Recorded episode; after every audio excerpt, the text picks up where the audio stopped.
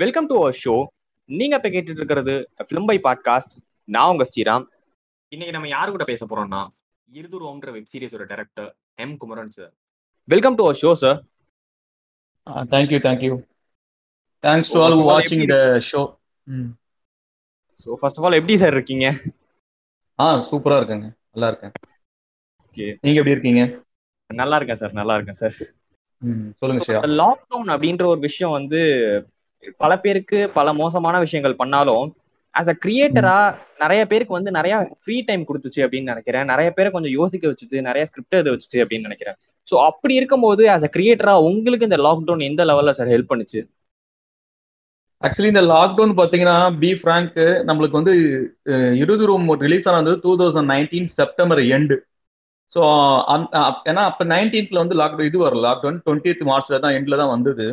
But ம், என்னோட. Web series release ஆனதுக்கு அப்புறம் பாத்தீங்கன்னா ரீச் ஆகல. ரீச் ஆகல மீன்ஸ்னா அது பலதரப்பட்ட ஆடியன்ஸுக்கு போய் அந்த ரீச் பண்ணனா பப்ளிசிட்டி அந்த விஷயங்கள்லாம் இருக்குல்ல. ஸோ அது நிறைய பேருக்கு தெரியாது. ஒன்லி சினிமா பீப்புளுக்கு மட்டும் தான் தெரிஞ்சுது. பட். எனக்கு என்னன்னா இந்த லாக்டவுன் ஸ்டார்ட் ஆனதுக்கு அப்புறம் தான் நிறைய பீப்புள் வந்து ஓடிடின்ற ஒரு கண்டென்ட்டே சவுத் சைட்ல வந்து பயங்கர ரீச்சபிள் ஆகல. பட் இந்த லாக்டவுன்ல மக்கள் வீட்லயே இருக்கும்போது என்ன பண்ணாங்கன்னா அவங்க என்ன ஏதாச்சும் பார்க்கணுமே பார்க்கணுமேனா யூடியூப் எல்லாத்தையும் நோண்டிட்டே இருக்காங்கல்ல. அப்போ அந்த மாதிரி இந்த வெப் சீரிஸ்ன்ற விஷயங்கள் இந்த ஓடிடி நிறைய யூடியூப் சேனல்ஸ்ல வந்து பாத்தீங்கன்னா வியூஸோ லைக்ஸோ நிறைய வந்தது. அவங்களோட சேனலோட சப்ஸ்கிரிப்ஷன் நிறைய வந்தது பாத்தீங்கன்னா இந்த லாக்டவுன் டைம்ல தான்.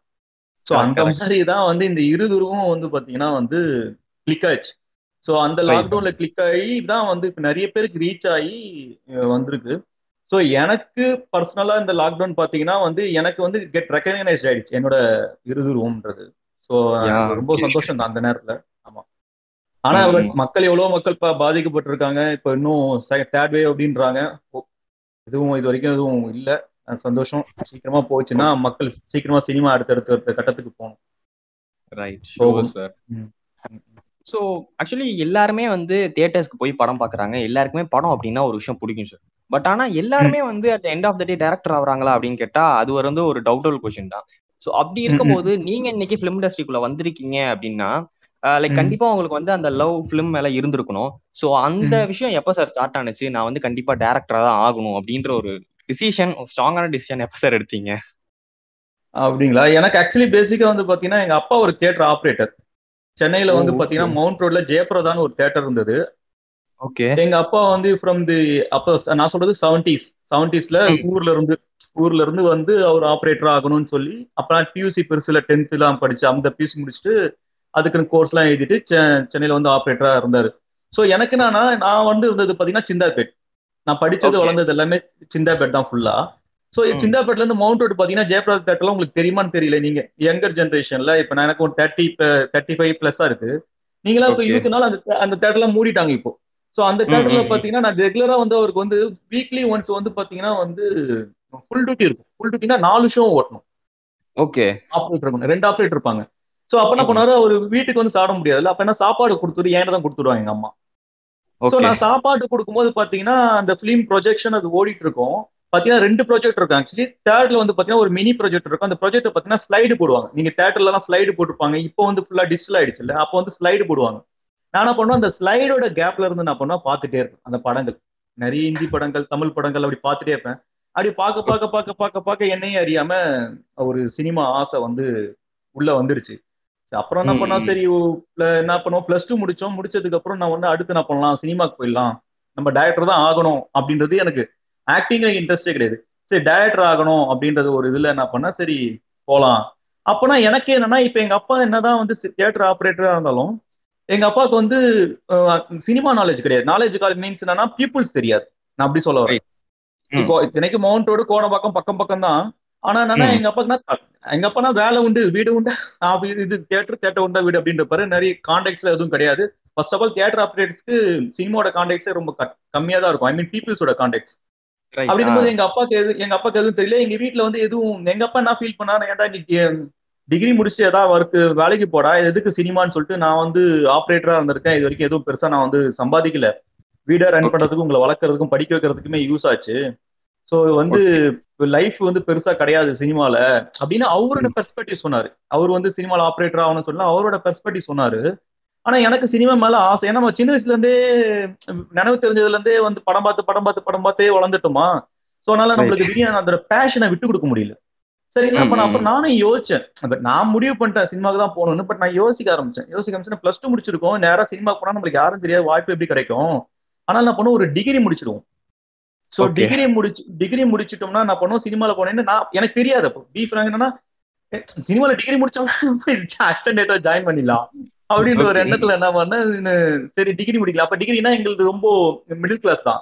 சோ அப்ப டிகிரி படிக்க வைக்கிறதுக்கு அவங்க வசதி கிடையாது எங்க அப்பாக்கு அப்ப நான். பண்ணேன்னா வந்துட்டு ஒரு கொரியர்ல ஜாயின் பண்ணேன். ஒரு ப்ரொஃபஷனல் கொரியர்ஸ் ஒரு கொரியர்ல கொரியருக்குள்ள ஸ்டாஃப்லாம் இருப்பாங்க. ஹெட் ஆபீஸ்ல இருந்து அம்மோல சத்யன் தேட்டர் பேக்ஸ்ல இருந்து. அங்க போய் நான் பண்ண ஒர்க் பண்ணிட்டு ஒர்க் பண்ணிட்டு அந்த சேலரியை சேவ் பண்ணேன். மெட்ராஸ். யூனிவர்சிட்டியில என்ன பண்ணேன் ஒரு வருஷம் பிளஸ் டூ முடிச்சிட்டு ஒரு வருஷம் சும்மா இருந்தேன். என்னன்னா வேலை பார்த்து வேலை பார்த்து என்ன பண்ணேன் அப்போ வந்து பிசி வந்து பாத்தீங்கன்னா seven thousand per year university of மெட்ராஸ்ல ரெகுலர்ல சொல்றேன் நான். அப்ப என்ன ம், பண்ணேன் ம், நான் என்ன பண்ணேன் கொரியர்ல ஒர்க் பண்ணிட்டு என்ன பண்ணேன் அந்த சேலரி கொஞ்சம் வீட்டுக்கு கொடுத்துட்டு மீதியை சேவ் பண்ணி சேவ் பண்ணி ஒரு வருஷம் வேஸ்ட் பண்ணிட்டு அடுத்த வருஷம் என்ன பண்ணேன் அந்த காசை எடுத்துட்டு போய் டிகிரி கொடுத்து இப்படி டிகிரி படிச்சேன். So degree Okay. முடிச்சதுக்கு அப்புறம் டூ தௌசண்ட் ஃபோர் டிகிரி முடிச்சதுக்கு அப்புறம் யூனிவர்சிட்டியில ரொம்ப சந்தோஷம். ஆஹா நம்ம டிகிரி முடிச்சிட்டோம். இனிமேல் ஒன்றும் பிரச்சனை கிடையாதுன்னு சொல்லிட்டு வீட்டுல சொன்னாங்க அப்பா அது இது நிறைய ஏன்டா இப்ப டிகிரி எப்பயுமே ஃபாதர் சொல்லுவாங்களா ஏய் இப்ப டிகிரி முடிச்சிட்டாடா ஏதா பெருசா வேலைக்கு போலாம்ல அப்படின்னாரு. நான்லாம் கிடையாதுன்னு சொல்லிட்டு நேரா சினிமாவுக்கு வந்துட்டேன். இப்படிதான் என்னோட லைஃப் வந்து ஸ்டார்ட் ஆச்சு. ஸோ ஆக்சுவலி எல்லா ஃபேமிலிலையுமே வந்து இந்த ஃபிலிம் அப்படின்றத ரொம்ப ஓரா அப்போஸ் பண்றாங்க சார் இது வந்து எல்லாருக்குமே ஒரு ஜெனரல் ஒப்பீனியன் என்ன இருக்கு அப்படின்னா ஃபிலிம் வந்து ரொம்ப மோசமான ஒரு இண்டஸ்ட்ரி அங்க உள்ள போனோம் அப்படின்னா நம்மளால சர்வே ஆக முடியாது. அதெல்லாம் வந்து ரொம்ப பணக்காரங்களுக்கு மட்டும்தான் அப்படின்ற மாதிரியான ஒரு வெம்பம் எப்போதுமே சினிமா மேல இருக்குது இன்னும் இருந்துட்டு தான் இருக்கு. ஸோ ஒரு ஃபர்ஸ்ட் ஃபிலிம் டைரக்ட் பண்ணிட்டீங்க இன்னும் அப்படி அப்படி ஒரு விஷயம் இருக்குது அப்படின்றத நீங்க நம்புறீங்களா சார் இல்ல ஆக்சுவலி வந்து அப்படி கிடையாது ஆக்சுவலி ஏன்னா இது பணக்காரங்க அப்படின்னு கிடையாது. முன்ன ஒரு மாதிரி தான் சிக்ஸ் சிக்ஸ்டி செவன்டிஸ்ல எல்லாம் பாத்தீங்கன்னா அப்படி இருந்தது. இதெல்லாம் வந்து சினிமான்றது எல்லாருமே ரீச் பண்ண முடியாது. அதுக்குன்னு ஒரு கேட்டகரி இருக்கு. அந்த அந்த கேட்டகரியில தான் மட்டும் தான் அங்க இருக்கவங்க மட்டும் தான் படம் பண்ண முடியும் இல்ல நடிக்க முடியும் அப்படிலாம் ஒண்ணு இருந்தது. அதுக்கப்புறம் எயிட்டிஸ் அந்த செவன்டிஸ் அண்ட் எயிட்டிஸ் எல்லாம் பாத்தீங்கன்னா இவர் பாரதியா சார்லாம் அவர்லாம் வந்து படம் பண்ணும் போது எல்லாத்தையும் உடச்சிட்டாரு. யாரு வேணா வந்தா படம் எடுக்கலாம். கதை இருக்கு தெரியணும் யோசிக்க தெரியணும் அப்படின்ற ஒரு ஜென்ரேஷன் அப்படியே மாறிடுச்சு. அவர் தான் வந்து மாத்தியே விட்டார் சினிமாவே வந்து. ஏன்னா அதுக்கு முன்னாடி வந்து பாத்தீங்கன்னா எல்லாமே வந்து ஸ்டூடியோஸ்குள்ள இருந்தது. அதுக்கப்புறம் இவர். வெளியே வந்து total total out and out on பாத்தீங்கன்னா டோட்டலா வந்து எக்ஸ்டீரியர் லொகேஷன்ஸ் அந்த மாதிரி சினிமாவே வேற இதுக்கு தள்ளி கொண்டுட்டு போனார் பாரதியா சார் சோ அந்த மாதிரி. வரவங்களுக்குலாம் அப்ப அந்த ஆடியன்ஸுக்கு எல்லாம் புதுசா இருந்தது. ஏன்னா எல்லாமே செட்டுக்குள்ள அப்படியே பார்த்துட்டு இருந்தவங்களுக்கு திடீர்னு பார்த்தா என்னடா அது இவ்வளவு அழகா இவ்வளவு விஷயங்கள்லாம் இருக்கு அப்படின்னு சொல்லிட்டு அந்த கேமரா ஆங்கிள் அந்த வியூல ஆடியன்ஸ் பார்ப்பாங்கல்ல. சோ அந்த ஃபீலை வந்து அவர் கொடுத்தனால என்ன பண்ணாங்க? எல்லாருமே அந்த மாதிரி படங்கள்லாம் எடுக்க ஆரம்பிச்சிட்டாங்க. சோ. அப்படி அப்படி வந்துட்டதுனால என்ன ஆயிடுச்சுன்னா வந்து அந்த கேட்டகரி அந்த ஏஜ்ல என்ன ஆயிடுச்சாங்கன்னா இப்ப சினிமா எல்லாருமே போறாங்க. எல்லாருமே சினிமா சினிமா நிறைய பேர் ஊரை விட்டு வந்து சினிமா வந்து சொல்லிட்டு நிறைய பேர் வந்து என்ன ஆயிட்டாங்கன்னா வந்து ரீச் பண்ண முடியல. ரீச் பண்ண முடியாம. போய் சில நிறைய பேர் பத்து பதினஞ்சு வருஷம் லைஃப் வேஸ்ட் பண்ணி திருப்பியும். சினிமா விட்டு போனவங்களா இருக்காங்க. சோ இந்த விஷயங்களை கேட்கும் போதும் அப்புறம் இந்த பத்திரிகை விஷயமா நிறையங்கள் இருக்குல்ல. சோ அதெல்லாம் கேட்க கேட்க என்ன ஆயிடுச்சுன்னா சினிமானா வந்து இது வேஸ்ட் அங்க அது சரியா நல்ல ஒரு அது ஒரு ஜாபே கிடையாது. அப்படின்ற ஒரு மைண்ட் செட் வந்து வந்துடுச்சு. ஆனால் இப்போ இந்த இப்போ இருக்க ஜெனரேஷன்ல வந்து பாத்தீங்கன்னா பேரண்ட்ஸே வந்து எனக்கு தெரிஞ்சு வந்து அந்த சினிமானும் போது இப்ப இது பண்ண மாட்டேங்கிறாங்க. ஓகே உனக்கு என்ன ஏன்னா முதல்ல வந்து பாத்தீங்கன்னா அப்பாவோட கண்ட்ரோல்ல ஃபேமிலியோட கண்ட்ரோல்ல பசங்க இருக்கணும் பொண்ணுங்க இருக்கணும்னு பாத்துட்டு இருப்பாங்க. பட் இப்பெல்லாம் வந்து அப்படிலாம் கிடையாது. இப்பெல்லாம் வந்து உனக்கு என்ன தோணுதோ நீ பண்ணு. இது உன் ஃபியூச்சர். பாத்துக்கோ அப்படின்ற மாதிரி தான் ஆயிடுச்சு. எனக்கு தெரிஞ்சு நான் கேள்விப்பட்ட வரைக்கும். பட் எனக்கு வந்து இது அப்பன்னு சொன்னாங்க உள்ள போவாத. எதுக்கு உனக்கு அப்படின்னு கேட்டாங்க. ஆனா இப்ப அப்படி கிடையாது. ஏன்னா இப்ப என்னோட இதுல இருதூரம் ஒர்க் பண்ண ஏடிஎஸ் கூட ரெண்டு பேரும் ரொம்ப யங்கு தான். இருபத்தி ரெண்டோ இருபத்தி மூணு வயசு தான் ரெண்டு பேரும் ஏடிஎஸும் சோ அவங்களும் பாத்தீங்கன்னா அவங்க இதுல எல்லாம் கிடையாது. அவங்களுக்கு பிடிச்சது அவங்க வீட்ல வந்து சரி உனக்கு என்ன இது பண்ணோம்? சினிமா தான்? ஓகே ஆனா அதுலயும் ஏதாச்சும் பெட்டரா வரணும். அதுக்கு ஏத்த மாதிரி நீ ஒர்க் பண்ணு அப்படின்னு சொல்லி தான் அமுச்சு விட்டதா சொன்னாங்க. ஓகே அதனால So, இப்ப அப்படி கிடையாது. ஆமா. ஸோ இந்த ஃபர்ஸ்ட் ஃபிலிம் அப்படின்றது எல்லாருக்குமே ஒரு மேஜிக்கல் மூமெண்ட் தான் சார் நீங்க ஆல்ரெடி சொன்ன மாதிரி அந்த ஃபர்ஸ்ட் ஃபிலிம் எடுக்கிறது ரொம்ப கஷ்டமான விஷயம். அந்த ரீச் அவுட் பண்ணிட்டாங்க அப்படின்னாலே அதுவே ஒரு பெரிய விஷயம் அப்படின்ற நிலைமையில இந்த ஃபர்ஸ்ட் ஃபிலிம் அப்படின்றது எல்லாருக்குமே ஒரு பெரிய ட்ரீமா தான் இருக்கும். அப்படி இருக்கும்போது இந்த ஃபர்ஸ்ட் ஃபிலிம் முன்னாடி கண்டிப்பா எல்லாருக்குமே ஒரு நிறைய ஸ்ட்ரகிள்ஸ் நிறைய அப் அண்ட் டவுன்ஸ் கண்டிப்பா இருந்திருக்கும். அதாவது கண்டினியூஸா அசிஸ்டன்ட் டேரக்டரா இருக்க முடியாது. இந்த மாதிரியா நிறைய சுச்சுவேஷன்ஸ் எல்லாம் நிறைய இருந்திருக்கும். ஸோ அப்படி இருக்கும்போது ஒரு ஒரு ஃபர்ஸ்ட் ஃபிலிம் எடுக்கிறது எவ்வளவு சார் கஷ்டம்? இன்னைக்கு ஒரு வெப் சீரிஸ் எடுத்து ரிலீஸ் பண்ணிட்டீங்க. இது I think it's. Two years ஆயிடுச்சு. ஸோ அப்படி இருக்கிற நிலமையில ஒரு ஃபர்ஸ்ட் ஃபிலிம் எடுக்கிறது எவ்வளவு கஷ்டம் அப்படின்னு நீங்க ஃபீல் பண்றீங்க சார் என்னன்னா ஃபர்ஸ்ட் விஷயம் நம்ம என்ன என்னதான் வந்து இப்ப நான் சினிமா நான் நான் சொன்னால உங்களுக்கு முன்னாடி நான் வந்து இப்ப டிகிரி படிச்சதுக்கு அப்புறம் நான் வந்து உள்ள வந்துட்டேன். ஆனா வந்து அதுக்கப்புறம் நிறைய ஸ்ட்ரகிள்ஸ் இருந்தது ஈஸியா ஜாயின் பண்ண முடியல.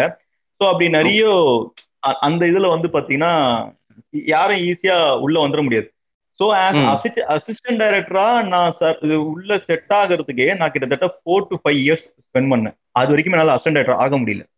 உள்ள. வந்து தேடி தேடி தேடி தேடி தேடி. அப்ப நான் உள்ள வரும்போது என்ன ஆயிடுச்சுன்னா அப்பதான் எனக்கு தெரிஞ்சது டிகிரி முக்கியம் கிடையாது தம்பி. அப்போ வந்து என்ன பீக்ல இருந்தது நான் உள்ள வரும்போதுன்னா தமிழ் டைப்பிங் தெரியணும். ஏன்னா எல்லாருமே ஸ்கிரிப்ட் வந்து அப்ப என்ன பண்ணாங்க டைப் பண்ண ஆரம்பிச்ச டைம் அது.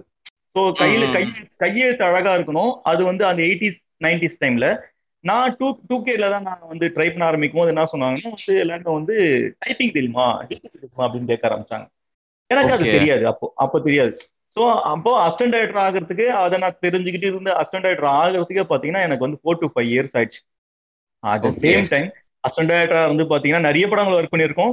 பட் தெரிஞ்ச சரி எல்லாருக்கும் நோனபிள் அப்படின்னு சொல்லணும் பார்த்தீங்கன்னா எங்கேயும் எப்போதும் ஒரு படம் வந்திருக்கும். நீங்க பாத்துருங்க டுவெண்ட்டி சென்ச்சுரி ஃபாக்ஸ் இது ஃபாக்ஸா ஸ்டுடியோஸ் ஆமா முருகதாஸ் சார் ப்ரொடக்ஷன் ஸோ அதுல. அசோசியேட் அதுல அசோசியேட்டா ஒர்க் பண்ண தென் இருமுகம் இருமு இரு அரிமா நம்பின்னு ஒரு படம் விக்ரம் பிரபுது அதுல வந்து கோடேட்டரா ஒர்க் பண்ண தென் இருமுகன். இருமுகன்னா நான் கடைசியா ஒர்க் பண்ண படம். A கோடேட்டரா விக்ரம் சார் டூயல் ஆக்ஷன் பண்ணிருப்பாரு அதுல ஓகே ஸோ இதுக்கப்புறம் இதுக்கு இது நம்ம இதெல்லாம் வந்து பாத்தீங்கன்னா ஒர்க் பண்ணும் போது நான் என்ன பண்ண ஒவ்வொரு படம் ஒர்க் பண்ணி முடிச்சதுக்கு அப்புறம் பார்த்தா இல்லைன்னா நம்ம வந்து இப்ப ட்ரை பண்ணுவோம்.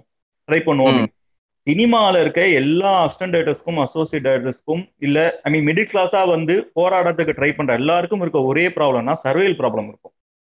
ஓகே. ஏன்னா ஒவ்வொரு படத்துலயும் சம்பளம் கொடுப்பாங்க நம்ம. அந்த பணத்தை வச்சுக்கிட்டு நம்ம வந்து ட்ரை பண்ணலாம்.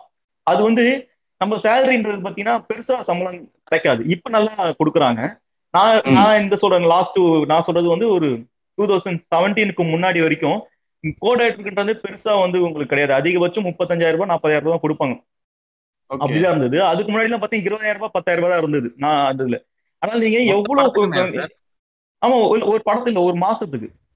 Okay okay okay. இப்போ உங்களுக்கு வந்து இப்போ வந்து ரொம்ப seventy five thousand eighty thousand கொடுக்குறாங்க. நான் சொல்றதுன்னா நம்ம ஃபேமிலிக்கும் கொஞ்சம் கொடுக்கணும். நம்ம தனியா. நான் என்ன பண்ண கோச்சிக்கிட்டு வீட்டெல்லாம் வந்து வந்துட்டேன். அது தனி கதை நீங்க அப்புறமா நான் உங்களுக்கு சொல்றேன். வீட்டு வீடு கோச்சிக்கு வந்தனால இப்ப நான் தனியா வீட்டுல ஒரு வீடு தங்கி இருக்கேன் நான் அதுக்கு ரூமுக்கு நான் வந்து வாடகை கொடுக்கணும். இப்ப எல்லாமே நான் இண்டிபெண்டா என்னோட காலில் நிக்கணும்ல. ஸோ அப்ப நம்ம. நிறைய செலவு போக கொஞ்சம் கொஞ்சம் செலவு போக நம்ம வந்து மீதி சேர்த்து வைப்போம். அந்த சேர்த்து வைக்கிறது என்ன பண்ணோம்? ஒவ்வொரு படம் முடிஞ்சதுக்கு அப்புறம் நான் ட்ரை பண்ணணும்னு சொல்லிட்டு முயற்சி பண்ணுவேன். ஆனா நான் கையில காசு இருக்க வரைக்கும் முயற்சி பண்ணிட்டே இருப்பேன். காசு ட்ரைன் ஆனதுக்கு அப்புறம் நான் ஆயிடுனா வேற வழி இல்லாம திருப்பி போய் ஒர்க் பண்ணும். ஸோ அப்படி ஒர்க் பண்ண. படங்கள் தான் அரிம நம்பியும் இருமுகணும். ஸோ இப்படி அசிஸ்டன்ட் டைரக்டர் இருக்கும்போது இவ்வளவு கஷ்டமா இருக்கும்போது ஃபர்ஸ்ட் படம் நம்ம பண்ண போறோம் அப்படின்றதுக்காக நான் பண்ணோம்? ஒவ்வொரு வாட்டி நம்ம ஒரு ஸ்கிரிப்ட் எடுத்து பிச் பண்ணுவோம். சம்டைம்ஸ் ஹீரோ வந்து என்ன பண்ணுவாங்க? கேட்கறேன் கேட்கறேன்னு சொல்லுவாங்க. இல்லைன்னா வந்து. ப்ரொடியூசர் வந்து நம்மளுக்கு டிலே பண்ணுவாங்க. இல்ல ப்ரொடியூசர் ஓகே ஆயிடும் பட் ஹீரோக்கு பிடிக்காது. இது ரெகுலரா. விலைக்கு நடக்கும். இல்ல நம்ம Okay. ப்ரொடியூசருக்காக சொல்லுவோம் ப்ரொடியூசர் பண்ணா ஹீரோ கிட்ட டேட் இருக்கான்னு கேட்பாரு இப்ப நம்ம ஹீரோ கிட்ட போய் சொன்னோம்னா ஹீரோ ப்ரொடியூசர் இருக்கான்னு கேட்பாரு இந்த. சுத்தல்லே இருக்கு இருந்து இருந்து இருந்து என்ன ஆயிடுச்சுன்னா ஒரு கட்டத்துல என்னடா அது நம்ம ஸ்கிரிப்ட் பண்ணிட்டே இருக்கோம். நிறைய ஸ்கிரிப்ட் பண்ணியாச்சு அந்த டைம்ல ஒரு அஞ்சாறு ஸ்கிரிப்ட் பண்ணியாச்சு. ஒவ்வொரு வாட்டி நம்ம ட்ரை பண்றோம் மோதுறோம் ஆனா எதுவும் ஒர்க் அவுட் ஆகல என்ன பண்றது அப்படின்னும் போது தான் வெப் சீரிஸ் வந்து அப்பதான் லைட்டா பீக்கா இந்த டைம் தமிழ்ல கொஞ்சம் நோனபிளா இந்தியாவுல இந்தி சைட்ல நிறைய எடுத்துட்டே ஆரம்பிச்சிருந்தாங்க சவுத் சைட்ல வந்து அவ்வளவா வெப் சீரிஸ் வரல. ஒன்னு ரெண்டு மூணு அப்படிதான் வந்துட்டு இருந்தது. அந்த டைம்ல எனக்கு கேள்விப்பட்ட அந்த மாதிரி வெப் சீரிஸ் ஒண்ணு எனக்கு என்ன பண்ணுன்னா அப்ப நான் ஒரு ஸ்கிரிப்ட் வச்சு அலைஞ்சிட்டு இருந்தேன். எனக்கு கடைசி வரைக்கும் ஒரு ஹீரோ கிட்ட போய் அங்கேயும் போய் கிளிக் ஆகலன்னு நான் ரொம்ப பயங்கர மூட் அவுட்ல என்னடா பண்ணலாம் அப்படின்னு. அப்ப அந்த அந்த டைம்ல தான் டக்குன்னு என்ன பண்ணா சரி ஓகே நமக்கு நல்லா எழுத வரும். எடுக்க தெரியும். ஏன்னா இத்தனை வருஷமா சினிமால வந்து இருக்கோம். அதனால பண்ணோம் சரி Right. வெப் சீரிஸ் ஸ்கிரிப்ட் எழுதுன்னு சொல்லிட்டு ஒரு கோவத்துல எழுத ஆரம்பிச்ச கதை தான் இருதுருவும். நம்மளால. பண்ண முடியும். எனக்கு எப்பயுமே வந்து பாத்தீங்கன்னா கிரைம் த்ரில்லர் வந்து ரொம்ப பிடிக்கும். நான் நான் நீங்க ஒரு எனக்கு நியூஸ் பேப்பர் எடுத்து பிரிச்சாலே நான் என்ன பண்ணேன் கிரைம் சம்பந்தப்பட்ட இருக்கிறது மட்டும் படிச்சுட்டு மூடி வச்சிருவேன். ஏன்னா நான் அரசியல் பாலிடிக்ஸ் சுத்தமா எனக்கு வந்து அதுல ஐடியாவே கிடையாது நாலேஜும் கிடையாது எனக்கு பாலிடிக்ஸை பொறுத்த வரைக்கும். நான் கிரைம் ம். சம்பந்தப்பட்ட மட்டும் எடுத்து எடுத்து இது இது படிப்பேன். எனக்கு அது பேசிக்காவே என்னையே அறியாமே வந்து அந்த விஷயம் எனக்கு ஒருத்தருக்கு ஒரு ஒரு ஜானர் ரொம்ப பிடிக்கும்ல அது எனக்கு அந்த ஜானர் ரொம்ப பிடிக்க ஆரம்பிச்சிருச்சு. அப்ப. நான் பண்ணா சரி ஓகே நம்ம வெப் சீரிஸ் எழுத போறோம். அப்ப என்ன எழுதலாம்? அப்படின்னும் போது ஸ்டக் ஆயிட்டேன். உட்காந்துட்டேன் லேப்டாப் ஓப்பன் பண்ணி எழுதலாம்னு சொல்லிட்டு பார்த்துட்டு ஆனா ஸ்டக் ஆயிட்டேன். என்ன எழுதலாம்? சரி கிரைம் த்ரில்லர் தான். என்ன கதை? அப்படின்னு யோசிச்சே யோசிச்சே இருக்கும்போது அப்ப என்ன பண்ணேன் நான் வந்து இந்த ட்ரை பண்ண அலைஞ்சிட்டு இருந்தேன்னு சொன்னேன் பாத்தீங்களா அப்போ. வந்து ஒரு ஒரு ஒரு ஒரு யங்கர் ஹீரோ ஒரு eighteen to nineteen younger hero hero வச்சு நான் என்ன பண்ண ஒரு ஸ்கிரிப்ட் ஒன்று பண்ணியிருந்தேன். ஒரு. த்ரில்லர் ஜானர் தான். ஓப்பனிங் ஃபர்ஸ்ட் சீனே ஒரு கொலை நடக்கும். ஒரு. பையன் ஒரு பதினெட்டு பத்தொன்பது உங்க ஏஜ்ல இருக்க ஒரு பையன் ஒரு முப்பத்தஞ்சு வயசுல இருக்க லேடியை வந்து கழு கழுத்துல குத்தி கொலை பண்ணுவான் இதுதான் அந்த சி- படத்தை அந்த ஸ்கிரிப்டோட ஃபர்ஸ்ட் சீன் நான் என்ன. பண்ணேன் சரி ஓகே எடுத்தோடனே எப்பயுமே ஒரு த்ரில்லரை பொறுத்த வரைக்கும் எடுத்த பிகினிங் அடுத்து ஆ- ஆரம்பிச்ச ஃபர்ஸ்ட் சீனே வந்து பார்த்தா பேங்க்ல இருக்கணும் அதுதான் ஒரு த்ரில்லர் பொறுத்து இல்ல அந்த மூடு கிரியேட் பண்ணும் அந்த மூடு கிரியேட். பண்ணணும் அப்ப ஆடியன்ஸ் என்ன பண்ணா சரி ஃபர்ஸ்ட் அந்த மாதிரி சீனை ஓபன் அப்படின்னு சொல்லி ஃபர்ஸ்ட். சீனை ஃபிக்ஸ் பண்ணிட்டேன் இதுக்கப்புறம் என்ன போகுது அப்படின்னு பண்ணும்போது தான் அப்படியே கொஞ்சம் கொஞ்சமா கொஞ்சம் கொஞ்சமா கொஞ்சமா மாற ஆரம்பிச்சு மாற ஆரம்பிச்சு இ- அந்த பையன் ஃபர்ஸ்ட் பையன் தான் ஹீரோவா இருந்தான். கொலை பண்றவன் தான் ம். ஹீரோ இருந்தான். அந்த கதையில. இல்ல. வேணாம். கொலை பண்றதே காட்ட வேணாம். ஃபர்ஸ்ட் எடுத்தனே. கொலை நடந்துச்சு. இன்வெஸ்டிகேஷன் வந்து ஸ்டார்ட் பண்ணலாம். அப்ப இன்வெஸ்டிகேஷன் ஸ்டார்ட் ஆனா அந்த கொலை யாரு பார்த்தா? அப்போ ஒரு பேப்பர்காரன் பார்த்தான். சோ அப்படி ஆரம்பிச்சு எழுதின கதை தான். ஆக்சுவலி செவன்டீன் டு எயிட்டீன் டேஸ்ல நான் வந்து ஏழு எபிசோட் எழுதிட்டேன். பவுண்டட் பவுண்டட் முடிஞ்சிச்சு. ஆக்சுவலி நான் ஃபர்ஸ்ட் பிச் பண்ணும்போது ஏழு எபிசோட் தான் பிச் பண்ணேன் நான். அதுக்கப்புறம். பிளாட்ஃபார்ம் நான் ஒர்க் பண்ண அந்த ப்ரொடக்ஷன் என்ன கேட்டாங்கன்னா டென் எபிசோட்ஸ் வேணும் அப்படின்னாங்க. ஸோ அதுக்கப்புறம் அது நான் டென் எபிசோட்ஸா அதுக்கப்புறம் நான் திருப்பி ஒரு மூணு எபிசோடு வந்து ஒரு ஃபைவ் டேஸ்ல டெவலப் பண்ணதான் இந்த இப்போ இப்போ நம்ம நீங்க பார்த்துட்டு இருக்க செவன்த்து எயித்து நைன்த்து டென்த்துன்னு இருக்கு பாத்தீங்களா? அந்த நாலு. எபிசோட் அவங்க மூணு எபிசோட் கேட்டாங்க. ஏன்னா நான் நான் எழுதி இருந்த செவன்த் எபிசோட் வந்து கிளைமேக்ஸ் ஃபுல்லா ஒரு எபிசோடா இருக்கும். ஸோ அந்த. எபிசோட தூக்கிட்டு சிக்ஸ்த் எபிசோடு சிக்ஸ்த் எபிசோட்னா நீங்க இருபது ரூபா பார்த்துருக்கும் போது பாத்தீங்கன்னா டோல்கேட்ல வந்து ஹீரோ அந்த நம்பர் பிளேட்டை கண்டுபிடிப்பார்ல? ஆமா அந்த ஒரு. காரோட ரிஃப்ளெக்ஷன்ல இருக்கும். ஆமா அந்த காரோட ரிஃப்ளெக்ஷன்ல ஹீரோ டோல்கேட்ல அந்த ஃபுட்டேஜ் வச்சு கண்டுபிடிப்பார்ல? அந்த அதுதான் அத அத செவன்த் எபிசோடா வச்சுக்கிட்டு ஐ மீன் சிக்ஸ்த் எபிசோட் எண்டா வச்சுட்டு அப்புறம் செவன்த் எயித்து நைன்த் டென்த் வந்து நான் என்ன பண்ணேன் டோட்டலா புதுசா ஒரு எபிசோட் வந்து ஒரு ஒன் வீக்ல கட கடன்னு எழுத ஆரம்பிச்சேன். எழுதி. கொடுத்ததுக்கு அப்புறம் அவங்களுக்கு பிளாட்ஃபார்ம் ஓகே சொல்லி இதுல இப்ப நம்ம எபிசோட்லாம் எழுதியாச்சு. ஓகே ஆனா எடுக்கிறது பாத்தீங்கன்னா நீங்க கேட்ட மெயின் அந்த இதுக்கு என்னன்னா பேசிக்கா வந்து பாத்தீங்கன்னா நம்மளுக்கு வந்து சினிமா பொறுத்த வரைக்கும் ப்ரொடியூசர்ஸ் இண்டிவிஜுவல் ப்ரொடியூசர்ஸ் அவங்க கிட்ட ஃபண்ட் இருக்கும். இல்லைன்னா அவங்க கடை வாங்குவாங்க. கடை வாங்கி இதே மீன் ஒரு ஹீரோக்கும் டைரக்டருக்கும் கொடுத்து அந்த ப்ராஜெக்ட் ரன் பண்ணுவாங்க. ரைட் ஓடிடிஸ் கண்டென்ட்ஸை பொறுத்த வரைக்கும் எல்லாமே பாத்தீங்கன்னா கார்பரேட்ஸ் கார்பரேட் தான் ஃபண்ட் பண்ணுவாங்க. அவங்க ஃபண்ட் பண்ணும்போது பாத்தீங்கன்னா ஒருத்தர் இருக்க மாட்டாங்க. அவங்களுக்கு படிப்படி படி நீங்க எட்டு யாரும் உங்களுக்கு கடைசி வரைக்கும் தெரியவே தெரியாது. பார்க்கவும் மாட்டோம். பார்க்கறதும் ரொம்ப rare one or two times தான் பார்ப்போம் தவிர அவங்களுக்கு கீழே நிறைய ஸ்டேஜ் ஸ்டேஜ் ஸ்டேஜா இருப்பாங்க. லைன் ப்ரொடியூசர்ஸ் எக்ஸிகூட்டிவ் ப்ரொடியூசர்ஸ் அப்படிதான் இருப்பாங்க. அதனால நம்ம என்ன சொல்ல வரோன்றது மெயின் இடத்துக்கும் போகாது. அவங்க என்ன கமெண்ட் பண்றாங்க நம்மளுக்கும் சரியா கேட்காது. ஸோ இப்போ. ஓடி ஓ அதுதான் ப்ராப்ளம் ஏன்னா ஓடிடியை பொறுத்த வரைக்கும் நம்மளுக்கு வந்து டக்குன்னு ஒரு விஷயத்தை இப்போ வந்து நீங்க வந்துட்டு இப்போ ஸ்பாட்ல வந்து திடீர்னு பாத்தீங்கன்னா கத்தி குத்துறோம். அந்த கத்தி வந்து ஒரு ஷேப்பா இருக்கணும். அந்த கத்தி இல்ல அப்படின்னா நம்ம என்ன பண்ணோம்? அது முன்னாடியே சொல்லியிருப்போம் ஆனா ஏதோ ஒரு காரணத்துக்காக வராது. இல்லைன்னா இல்ல அந்த கத்தி இப்ப இந்த சீக்வன்ஸ்க்கு அப்படி செட் ஆகல. வேற மாதிரி மாத்தணும் அப்படின்னா நம்ம முன்னாடியே ப்ரீ அப்ரூவ் வாங்கணும் அங்க போய் நம்ம வந்து இல்ல இல்ல அதை மாத்தணும் இது பண்ணணும் அப்படின்னு அவங்க ஏன் மாத்தணும்? அந்த கொஸ்டின்ஸ்லாம் கேட்பாங்க. ஸோ அப்போ லைன். ப்ரொடியூசர் நம்ம வந்து கன்வின்ஸ் பண்ணோம். லைன் ப்ரொடியூசர் ஒரு நிமிஷம் இருங்க நான் மெயில் பண்றேன்னு சொல்லிட்டு அவங்க மெயில் பண்ணா அந்த மெயிலுக்கு ரிப்ளை வரணும். இவ்வளவு பிரச்சனைகள் என்னன்னா நம்ம ஓடிடிஸ்ல இருக்கு. ஓ ஓகே இது எல்லாத்தையும் ஃபேஸ் பண்ணி இது பண்ணி சமாளிச்சு எப்பயுமே பி ஃப்ராங்க் என்னன்னா ஃபர்ஸ்ட் படம் பண்றதுன்றது வந்து அது ரொம்ப டஃப் தான். ஏன்னா இந்த டேரக்டர்ஸை பொறுத்த வரைக்கும் அவங்க பண்ற எல்லா படங்களுமே அவங்களுக்கு ஏதாவது ஒரு போராட்டம் இருந்துட்டே இருக்கும். பட் ஃபர்ஸ்ட் படம்ன்றது இது வரைக்கும் நம்ம கோ டேரக்டரா ஒர்க் பண்ணியிருப்போம் அசிஸ்டன்ட் டேரக்டரா ஒர்க் பண்ணியிருப்போம். இல்லைன்னா ஷார்ட் ஃபிலிம்ஸ் எடுத்துட்டு வந்திருப்போம். மூவி நம்மளுக்கு நம்ம நம்ம இண்டிவிஜுவலா நம்ம போய் நம்ம நம்ம பண்ற நம்ம சொல்ற ஒவ்வொரு வார்த்தை கமாண்டுக்காகவும் ஒரு எழுபது பேர் எண்பது பேர் வெயிட் பண்றாங்க யூனிட்ல டோட்டலா அப்படின்னும் போது நம்மளையும் அறியாமலே நம்மளுக்கு ஒரு ஃபியர் இருக்கும் பயம் இருக்கும். அதெல்லாம் இருக்கும். பட் காட் கிஃப்டட் நான் கிட்டத்தட்ட ஒரு டென் டுவெல் இயர்ஸ் நான் வந்து ஆல்ரெடி கோடேட்ராவோ எக்ஸ்பீரியன்ஸா இருந்தனால எனக்கு அதுவே இல்லை. ஏன்னா எனக்கு என்னன்னா இறுதி ரூம்ல பாத்தீங்கன்னா மொத்த சீன் வந்து பாத்தீங்கன்னா ஒரு நூத்தி எண்பத்தோரு சீன் எனக்கு ஆக்சுவலி பத்து எபிசோடு எனக்கு. என்னன்னா ஒரு நாளைக்கு நான் வந்து அஞ்சுல இருந்து ஆறு சீன் எடுக்கணும். எனக்கு ஏற்கனவே அந்த ப்ரெஷர் தான் இருந்தது. ஆனா எனக்கு வந்து எப்படி எடுக்கணும்ன்றது எனக்கு பிரச்சனை கிடையாது. இது யார் சீன் நான் எடுக்கணும்ன்றதுதான் எனக்கு பிரச்சனை. இதுல நிறைய டேர்ம்ஸ் அண்ட் கண்டிஷன்ஸ் வேற இருக்கும். ஏன்னா கார்பரேட்ல இல்லைன்னா ஸ்பாட்ல ஏதாவது ப்ராப்ளம் அது இது இதுனா ஜென்ரலா நாட் ஒன்லி ஃபார் மீ இங்க யார் யாரெல்லாம் வந்து ஓடிடிஸ்ல வந்து நம்மளுக்கு வந்து வெப் சீரிஸ் பண்றாங்களோ எல்லாருக்குமே அந்த ப்ரெஷர் இருக்கும். இந்த சீன் இந்த சீனுக்குள்ள முடி இந்த நீங்க அஞ்சு சீன் போட்டீங்கன்னா அந்த அஞ்சு சீன் முடிக்கணும். ஏன் முடிக்கலன்னா அதுக்கு ஒன்று இருக்கும். இண்டிவிஜுவல் ப்ரொடியூசர்ஸ்னா அந்த ப்ராப்ளமே கிடையாது. அவங்க சொல்லிப்பாங்க "ஓப்பா இன்னைக்கு விட்டுட்டியாப்பா? சரி ஓகேப்பா நாளைக்கு எடுத்துக்கப்பா. அப்படின்ட்டு அப்படின்ட்டு போயிடுவாங்க. இல்ல நம்மளும். பண்ணுவோம்.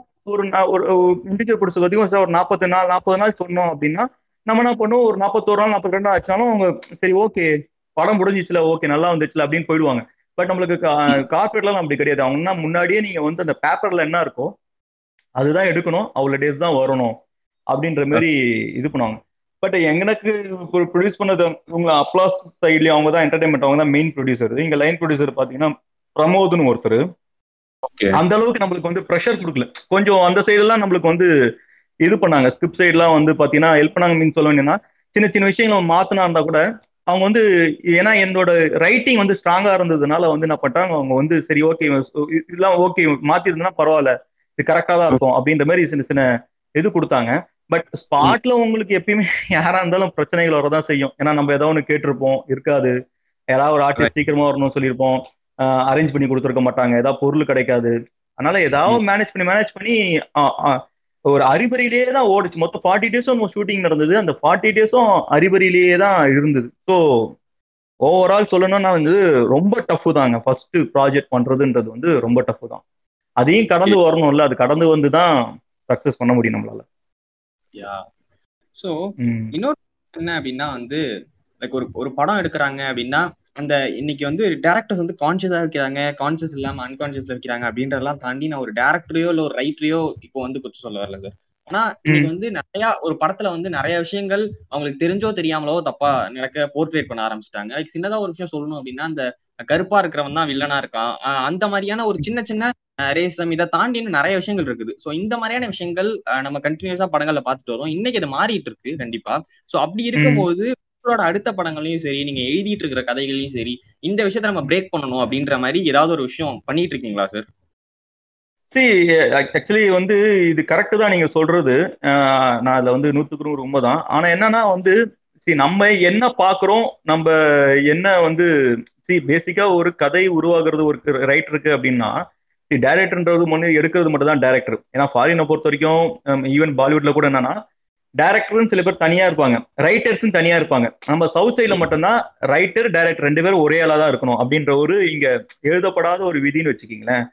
ஸோ அப்படி இருக்கும் போது பாத்தீங்கன்னா நம்ம வந்து ஜென்ரலா வந்து ஒரு கிரியேட்டர்ன்ற போது என்னன்னா நம்ம படிக்கிறது பாக்குறது கேட்கறது இது ரொம்ப பழைய டைலாக் தான். அது எக்ஸாக்டான ஒரு உண்மையான விஷயம். என்னன்னா ஒரு கிரியேட்டிவ் ஒரு கதை நம்மளுக்கு உருவாகுது அப்படின்னா நம்ம எங்கேயா படிச்சிருப்போம் இல்லைன்னா எங்கேயா பார்த்துருப்போம் இல்லைன்னா எங்கேயா கேட்டிருப்போம். அப்படி இருக்கும்போது ஒவ்வொருத்தருக்கும் இப்ப எனக்கு பாத்தீங்கன்னா எனக்கு கிரைம் தான் பிடிக்கும். அப்படின்னா நான் கிரைம் சம்பந்தப்பட்ட விஷயங்கள் புக்ஸ் கிரைம் சம்பந்தப்பட்ட விஷயங்கள் தான் படிப்போம். ஸோ அப்படி இருக்கும்போது யதார்த்தத்துல என்ன மோஸ்ட் ஆஃப் ஆல் என்னவோ நம்ம அவனை தான் எடுப்போம். இப்போ இருது ரூம்லயே வச்சுக்கோங்க. ஹீரோ சார் நந்தா பண்ணாரு. இப்போ வந்து வில்லனா பாத்தீங்கன்னா ஒருத்தன் பண்ணணும். அவன் யாருன்னா ஒரு ஒரு அப்பர் மிடில் மிடில் கிளாஸ் அந்த மாதிரி கேட்டகரியில இருக்கும். அங்க போய் நம்ம வெள்ளையா ஒருத்தனை போய் வைக்க முடியாது. சரி அப்படின்னு பாத்தீங்கன்னா மிடில் கிளாஸ்ல வெள்ளையாவே நம்ம பிறக்க மாட்டாங்களான்னு கேட்டா அப்படி கிடையாது. நான் சொல்றது என்னன்னா மோஸ்ட் ஆஃப் ஆல் விஷயம் நம்ம நம்ம நம்ம நம்ம தினமும் போய் பார்ப்போம்ல ரோட்ல போய் பார்ப்போம் இந்த விஷயங்கள் இருக்குல்ல நம்ம என்ன கடந்து தினமும் கடந்து போறோமோ அதுதான் நமக்கு வந்து அந்த ஒரு ஒரு கதையா ஃபார்ம் ஆகும்போது நம்மளுக்கு ஆல்ரெடி இந்த இது ஐடியா வரும். ஓ இது இந்த இந்த கேரக்டருக்கு இப்படிதான் லுக் இருக்கணும் இந்த கேரக்டருக்கு இப்படிதான் லுக் இருக்கணும் ஃபிக்ஸ் பண்ணிப்போம். பட் அந்த கருப்பா இருக்கவன் வந்து தான் வந்து வில்லன் வெள்ளையா இருக்கவன் வந்து நல்லவன் அப்படின்றது வந்து அது வந்து ரொம்ப ரொம்ப தப்பான கான்செப்ட் அது எனக்கு தெரிஞ்சு மோஸ்ட் ஆஃப் ஆல் வந்து என்னோட ஸ்கிரிப்ட்ல நான் அந்த மாதிரி வந்து இதுவே பண்ண மாட்டேன் நான். இது வந்து கருப்பா இருக்குன்னா அவன் தான் வில்லனா இருக்கணும் அப்படின்றதுலாம் அது ரொம்ப தவறான விஷயம். நான் பண்ண மாட்டேன். பண்றதா இருந்தா கூட தவறான விஷயம். இன்கேஸ் யாராச்சும் எழுதியிருந்தா கூட நிறைய நீங்க சொல்ற மாதிரி இருக்கு வந்திருக்கு இப்ப கொஞ்சம் குறைச்சிட்டாங்க அப்படின்ட்டுலாம் சொல்றீங்களே அப்படி சொல்றேன் என்னோட நெக்ஸ்ட் கொஸ்டின் என்ன அப்படின்னா லைக் இருதுருவம் வந்து ஒரு எப்போ சார் நீங்க முடிவு பண்ணீங்க? லைக் இருதுருவம் அப்படின்னு நம்ம ஒரு கதை எழுத ஆரம்பிக்க போறோம். அந்த கதையில வந்து ஒரு சீரியல் கில்லர் ஃபிலிம் அப்படின்றப்ப சில பேர் என்ன பண்ணுவாங்க அப்படின்னா அந்த அப்படியே அந்த ஃப்ளோல போயிட்டே இருந்துச்சுங்க. எனக்கு படம் முடிஞ்சது கதை எழுதி முடிச்சதுக்கு அப்புறம் தான் தெரியும் அது எந்த ஜானர்னே எந்த அதுல வந்து என்ன இது வந்திருக்கே அப்படின்னு சொல்லுவாங்க. சில பேர் வந்து எனக்கு ஒரு சின்ன சின்ன கான்ஃபிளிக் கிடைச்சிச்சு. அதை நோக்கி எப்படி வந்து ரீச் பண்றது அப்படின்னு முடிவு பண்ணி நான் நிறைய விஷயங்கள் எழுதினேன். அப்படிதான் வந்து வந்துச்சு அப்படின்னாங்க. சோ நீங்க இப்படி கதை எழுதும் போதே அது வந்து ஒரு சீரியல் கில்லர் ஃபிலிமா தான் இருக்கணும். அட் சேம் டைம் த்ரில்லரா இருக்கணும் அப்படின்ற மாதிரி எல்லாம் முடிவு பண்ணீங்களா சார் ஆமா நான் ஏன்னா நான் உங்களுக்கு பேசிக்கா முன்னாடி கொஸ்டின் ஆன்சர் சொன்னேன்னா எனக்கு எனக்கு வந்து கிரைம் த்ரில்லர் தான் ரொம்ப பிடிக்கும். நான் ஜேர்னல்ஸும் விரும்பி பார்க்கும்போது அந்த ஜேர்னல்ஸ் தான் பிடிக்கும் ஆனால் இன்னொரு விஷயம் என்ன நம்ம வந்து வெப் சீரிஸ் எழுத போறோம். ஸோ வெப் சீரிஸ் போது என்ன பண்ணீங்கன்னா அந்த டைம்ல சின்ன சின்ன நிறைய வந்துட்டு இருந்தது. அதெல்லாம் பாத்தீங்கன்னா காமெடி அப்புறம் வந்து ஃப்ரெண்ட்ஸுக்குள்ள உண்டான விஷயம் அந்த மாதிரிலாம் வந்து வெப் சீரிஸா வந்துட்டு இருந்தது. ஆடியன்ஸை பொறுத்த வரைக்கும் எப்பயுமே வந்து இந்த ஒரு ரொமான்ஸோ இல்ல ஒரு காமெடி கலந்த ஒரு வெப் சீரிஸோ இல்ல படமா இருந்தா கூட ஆடியன்ஸ்க்கு ரிப்பீட்டட் ஆடியன்ஸ் வந்துட்டே இருப்பாங்க. த்ரில்லர்லயும் ஹாரர்லயும் இருக்கிற மிகப்பெரிய டிஸ்அட்வான்டேஜ் அட்வான்டேஜ் என்னன்னா அதுல வந்து பாத்தீங்கன்னா ஒன் டைம் வாட்சபிள் தான். அதை வந்து அதுக்கு மேல பார்க்க மாட்டாங்க. ஆனால் எல்லாருமே கிரைம் த்ரில்லரோ ஹாரரோ பார்ப்பாங்க. அவங்களுக்கு இன்ட்ரெஸ்ட் இருக்கும். எல்லாருமே ஒரு வாட்டி பார்த்துருவாங்க. இப்போ ஏன்னா ஒரு காமெடி படமா காமெடி ஒர்க் அவுட் ஆகலாம் பார்க்காம விட்டுருவாங்க. ஆனா பாத்தீங்கன்னா வந்து இந்த இது வந்து என்னன்னா ஒன் டைம் வாட்சபிள் தான். ஆனா நிறைய மோஸ்ட் ஆஃப் ஆல் வந்து விரும்பி பார்ப்பாங்க. ஏன்னா எல்லாருக்குமே பிடிக்கும். ஸோ அப்படின்னு இருக்கும்போது எனக்கு என்னன்னா உட்காந்து எழுதும்போது கிரைம் த்ரில்லர் தான் எழுதணும். ஏன்னா நம்மளுக்கு அதுதான் வரும். ஏன்னா நான் ஒரு சீரிஸ் பண்ணணும்னு ஆசைப்பட்டேன். எனக்கு வந்து நம்ம எழுதணும் அப்படின்னும் போது சரி நம்மளுக்கு என்ன பிடிக்கும்? கிரைம் த்ரில்லர் அப்ப நம்ம கிரைம் த்ரில்லரே எழுதுவோம். அப்படின்னு சொல்லி சரி நான் அதுக்காக உட்காந்து கிரைம் த்ரில்லர் எழுத ஆரம்பிச்சதுதான். ரைட்டிங்ல பாத்தீங்கன்னா எனக்கு என்னன்னா எழுதணும் உட்காந்துட்டேன் ஆனா என்ன எழுதுன்னு என்ன ஏன்னா எப்பயுமே பாத்தீங்கன்னா ஒரு ஓப்பனிங் நான் சொன்ன பாத்தீங்கன்னா ஏதோ ஒரு ஓப்பனிங் ஏதோ ஒன்று கிடைக்கணும் அதை ஃபாலோ பண்ணிட்டு போகணும். ரைட் அப்ப என்ன பண்றது ஏது பண்றது அப்படின்னும் போது இந்த சீனை ஃபர்ஸ்ட் சீனா வச்சுக்கிட்டு ஸோ ஒரு மர்டர் மர்டர் நடந்து நடந்துச்சு. அந்த அதோட இன்வெஸ்டிகேஷன் வந்து ஸ்டார்ட் பண்றோம் அப்படின்னு வச்சுக்கிட்டு என்ன பண்ணுவேன்னா நான் ஃபர்ஸ்ட் எபிசோடு எழுதும் எப்பயுமே என்னோட ரைட்டிங் பேட்டர்னே பாத்தீங்கன்னா பிஃபோர் இருபது ரூமுக்கும் ஆஃப்டர் இருபது ரூமுக்கும் நிறைய மாறிடுச்சு. ஓகே. ஏன்னா பிஃபோர் இருபது ரூம் வரைக்கும் என்னன்னா ஒரு கதையை நான் வந்து கான்ஃபிளிக்டோ ஏதோ ஒரு கதையோ ஐடியா மாட்டுச்சுன்னா அதை மைண்ட் மைண்டுக்குள்ள ஓட்டி ஓட்டியே டெவலப் பண்ணுவேன் ஃபர்ஸ்ட் ஏன்னா எப்பயுமே நான் வந்து ஒன் மேன் நான் ஒன் மேன் ஷோ தான். நான் வந்து இந்த நாலஞ்சு பேரை உட்காந்துட்டு நீ ஒரு சீன் சொல்றா நீ ஒரு சீன் சொல்றான்னு சொல்றது. அந்த இதுவே எனக்கு பிடி எனக்கு பிடிக்காது. என்னோட ஸ்கிரிப்ட் நான் பண்ணிருக்க எல்லா ஸ்கிரிப்டும் பாத்தீங்கன்னா ஒன் மேன் ஷோ நான் ஃபுல் ஸ்கிரிப்டும் பண்ணிடுவேன். பண்ணிட்டு நம்பிக்கையான ஆட்கள் ஒன்னு ரெண்டு பேர் இருக்காங்க என்கிட்ட. அவங்க கிட்ட கொடுத்து படிக்க சொல்லுவேன் இல்லைன்னா கருதியா நரேட் பண்ணுவேன். பிஃபோர் இருபது வரைக்கும் நான் நரேட் பண்ணுவேன். ஏன்னா என்னோட மைண்ட்ல ஃபுல்லா இருக்கும். ஃபுல்லா இருக்கிறது ஃபுல்லா நரேட் பண்ணுவேன். நரேட் பண்ணிட்டதுக்கு அப்புறம் அவங்களோட ஒப்பீனியன் சொல்லுவாங்க. அதுக்கப்புறம் நம்மளுக்கு கரெக்டா இருக்கா இல்லையா நம்ம இது பண்ணுவோம். பட் எனக்கு என்னன்னா நம்மளுக்கு ஒரு ஒரு விஷயத்த நம்ம ரெகுலரா பண்ணும்போது அது ஒர்க் அவுட் ஆகலன்னா நம்ம அதை பிரேக் பண்ணிட்டு இன்னொரு விஷயத்துக்கு போவோம் போவோம்ல. சில பேர் போவோம் சில பேர் அப்படியே இருப்பாங்கல்ல. எனக்கு நான் அந்த பேட்டர்னை உடைக்கணும்ன்றதுக்காக நான் பண்ணேன். இருதுறதுக்கு நான் பண்ணேன். கதையை யோசிக்கல. ஓகே உக்காந்து நான் என்ன பண்ணிட்டேன்? ஓபன் பண்ணிட்டு எதுவுமே இல்லை எனக்கு. ஒரு வந்து வெப் சீரிஸ் பண்ண போறோம் கிரைம் த்ரில்லர் பண்ண போறோம். எழுத ஆரம்பிக்கணும்னு சொல்லிட்டு உட்காந்துட்டேன் ஆனா என்கிட்ட எதுவுமே இல்லை. ஐடியா அப்புறம் தான் திடீர்னு சரி நம்ம பழைய கதை நம்ம ஒரு ஸ்கிரிப்ட் வச்சிருக்கோம். அந்த ஸ்கிரிப்ட்ல இருக்க ஓப்பனிங் சீன் தூக்கி வைப்போம் அப்படின்னு சொல்லி அந்த ஓப்பனிங் சீனை வச்சதுக்கு அப்புறம் அதுல இருந்து அப்படியே டெவலப் ஆச்சு. என்ன பண்ணேன் அப்ப என்ன பண்ணேன் நான். இன்னைக்கு ஒரு நாலு சீன் எழுதுறேன்னு வச்சுக்கீங்களேன். என்ன பண்ணுவேன்? இந்த நாலு சீன் இப்போ வந்துடுச்சு. இதுக்கப்புறம் என்ன பண்ணுன்னு சொல்லிட்டு நைட் என்ன பண்ணுவேன். நான் எப்பயுமே நான் தூங்கும் போது தான் நிறைய மோஸ்ட் ஆஃப் ஆல் அந்த ஆஃப் ஸ்லீப்ல தான் வந்து திங்க் பண்ணுவேன். அது என்ன பண்ணுவேன்? என்ன பண்ணுவேன் அப்ப என்ன பண்ணுவேன் நான் என்ன பண்ணேன் உடனே அப்படின்னா நோட்ஸ் இருக்கும். நம்ம போன்ல தான். அந்த நோட்ஸ்ல என்ன பண்ணுவேன்? எல்லாத்தையும் கிடக்கிறேன்னு ஒன்லைன் போடுவேன். இப்ப இந்த நாலு சீன் இப்படி வந்துச்சு. இந்த நாலு சீனுக்கு அப்புறம் இந்த மீதி இருக்க சீன் எப்படி போகும்? அப்படின்னா என்ன பண்ணேன் அப்போ ஒரு நாளைக்கு முன்னாடி ஒர்க் பண்ண ஆரம்பிச்சேன். இப்ப நான் மொத்த கதையும் ஒர்க் பண்ணிட்டு எழுத ஆரம்பிச்சவன் நரேட் பண்ணுவேன். இப்ப இதுல என்ன பண்ணிட்டேன்னா நான் பண்ணேன் ஃபர்ஸ்ட் ஒரு நாலு சீன் மட்டும் எழுதிட்டேன். ரெண்டு ஃபர்ஸ்ட் நாலு சீன் மட்டும் போயிடுச்சு. அந்த இன்வெஸ்டிகேஷன் வரைக்கும் போயிடுச்சு. இதுக்கப்புறம் நான் என்ன பண்ணேன் உட்காந்துட்டு அதுக்கு இதுக்கப்புறம் என்ன வரும்? இப்ப நம்ம பேசிக்கா ஒரு படம் பார்ப்போம்ல படம் பார்க்கும்போது நம்மளுக்கு தோணல இதுக்கப்புறம் என்ன போகும் என்ன போகும் என்ன போகும் தோணும் கெஸ் பண்ணுவோம் பாத்தீங்களா? அந்த மாதிரி நான் பண்ண நான் வந்து ஆஸ் அ ரைட்டரா உட்காந்துட்டு இதுக்கப்புறம் இந்த கேரக்டர் என்ன பண்ணுவோம் இதுக்கப்புறம் இந்த கேரக்டர் எப்படி போகும்? அப்படின்னு நான் கெஸ் பண்ண கெஸ் பண்ண ஆரம்பிச்சு அப்படி எழுத ஆரம்பிச்சது தான் இருதுரும். அதுக்கப்புறம் நான் இப்ப எழுத ஆரம்பிக்கிறது எல்லாமே வந்து பாத்தீங்கன்னா இப்படிதான் எழுத ஆரம்பிச்சிட்டு இருக்கேன் ஓகே. ஏன்னா அதுதான் எனக்கு என்னன்னா இது கொஞ்சம் இன்ட்ரெஸ்டா இருக்க மாதிரி இருக்கு. அதுக்கப்புறம் ஆனா இதுல நம்ம இந்த ரைட்டிங்ல மிகப்பெரிய ஒரு டிராபேக் என்ன அப்படின்னா அதையும் நான் சொல்லிடுறேன். நமக்கு என்ன ஆயிடுனா நீ ஒரு கொஸ்டின் ஒண்ணு கேட்டீங்க பாத்தீங்களா? நம்ம முழுசா எழுதுனதுக்கு அப்புறம் தான் ஒரு ப்ரொட்டனிஸ்டுக்கு வந்து பாத்தீங்கன்னா சும்மா எக்ஸாம்பிள் சும்மா ஐடியாவும் சொல்லலாம்.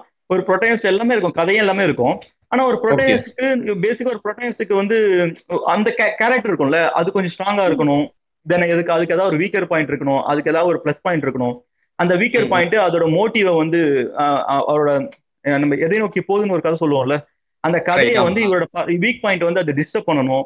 ஸோ இந்த மாதிரிலாம் இருக்கும்ல இது என்ன பண்ணுவோம் ரைட்டிங்கா எழுதும் போது என்ன பண்ணுவோம்? அதை மிஸ் பண்றோம் அந்த பேட்டர்னை கதையா படிக்கும் தான் தெரியும். நமக்கு நல்லா தெரியும். ஆனா கதையா படிக்கும் போது தெரியும் ஐயோ இவ்வளவு பெரிய பாயிண்ட் நம்ம மிஸ் பண்ணிட்டுமே. அப்படி அப்புறம் திருப்பி ரீவர்க் பண்ணும். இல்ல இல்ல. அப்ப ஹீரோ கேரக்டர் ஸ்ட்ராங் பண்ணும் அப்படின்னு சொல்லிட்டு. இப்படி ஒரு டிராபேக் வந்து வரும். இதுல. நீங்க வந்து கதையே இல்லாம உட்காந்து எழுத ஆரம்பிக்கும் போது பட் எனக்கு வந்து காட் கிரேஸ் வரல. ஏன்னா நான் நிறைய முன்னாடி ஸ்கிரிப்ட் நிறைய பண்ண ஆரம்பிச்சதுனால நம்மளுக்கு எழுதும் போதே அது தெரிஞ்சிடும் இன்னொரு விஷயம் வெப் சீரிஸ் டிவி சீரிஸ்லாம் இருக்குல்ல ஃபாரின் டிவிஸ்ல அதுல இருக்க நம்மளுக்கு ஒரு பிளஸ் என்னன்னா நாவல் மாதிரி. ஏன்னா சினிமாவை பொறுத்த வரைக்கும் ரெண்டே கால் மணி நேரத்துல நீங்க ரெண்டு மணி நேரத்துல ரெண்டே கால் மணி நேரத்துலயும் ஒரு ஒரு ஹீரோ இவரு தான் இல்ல ஒரு ஹீரோ வச்சு பண்றோமோ ஐ மீன் கதையை வச்சு பண்றோமோனா இதான் கதை.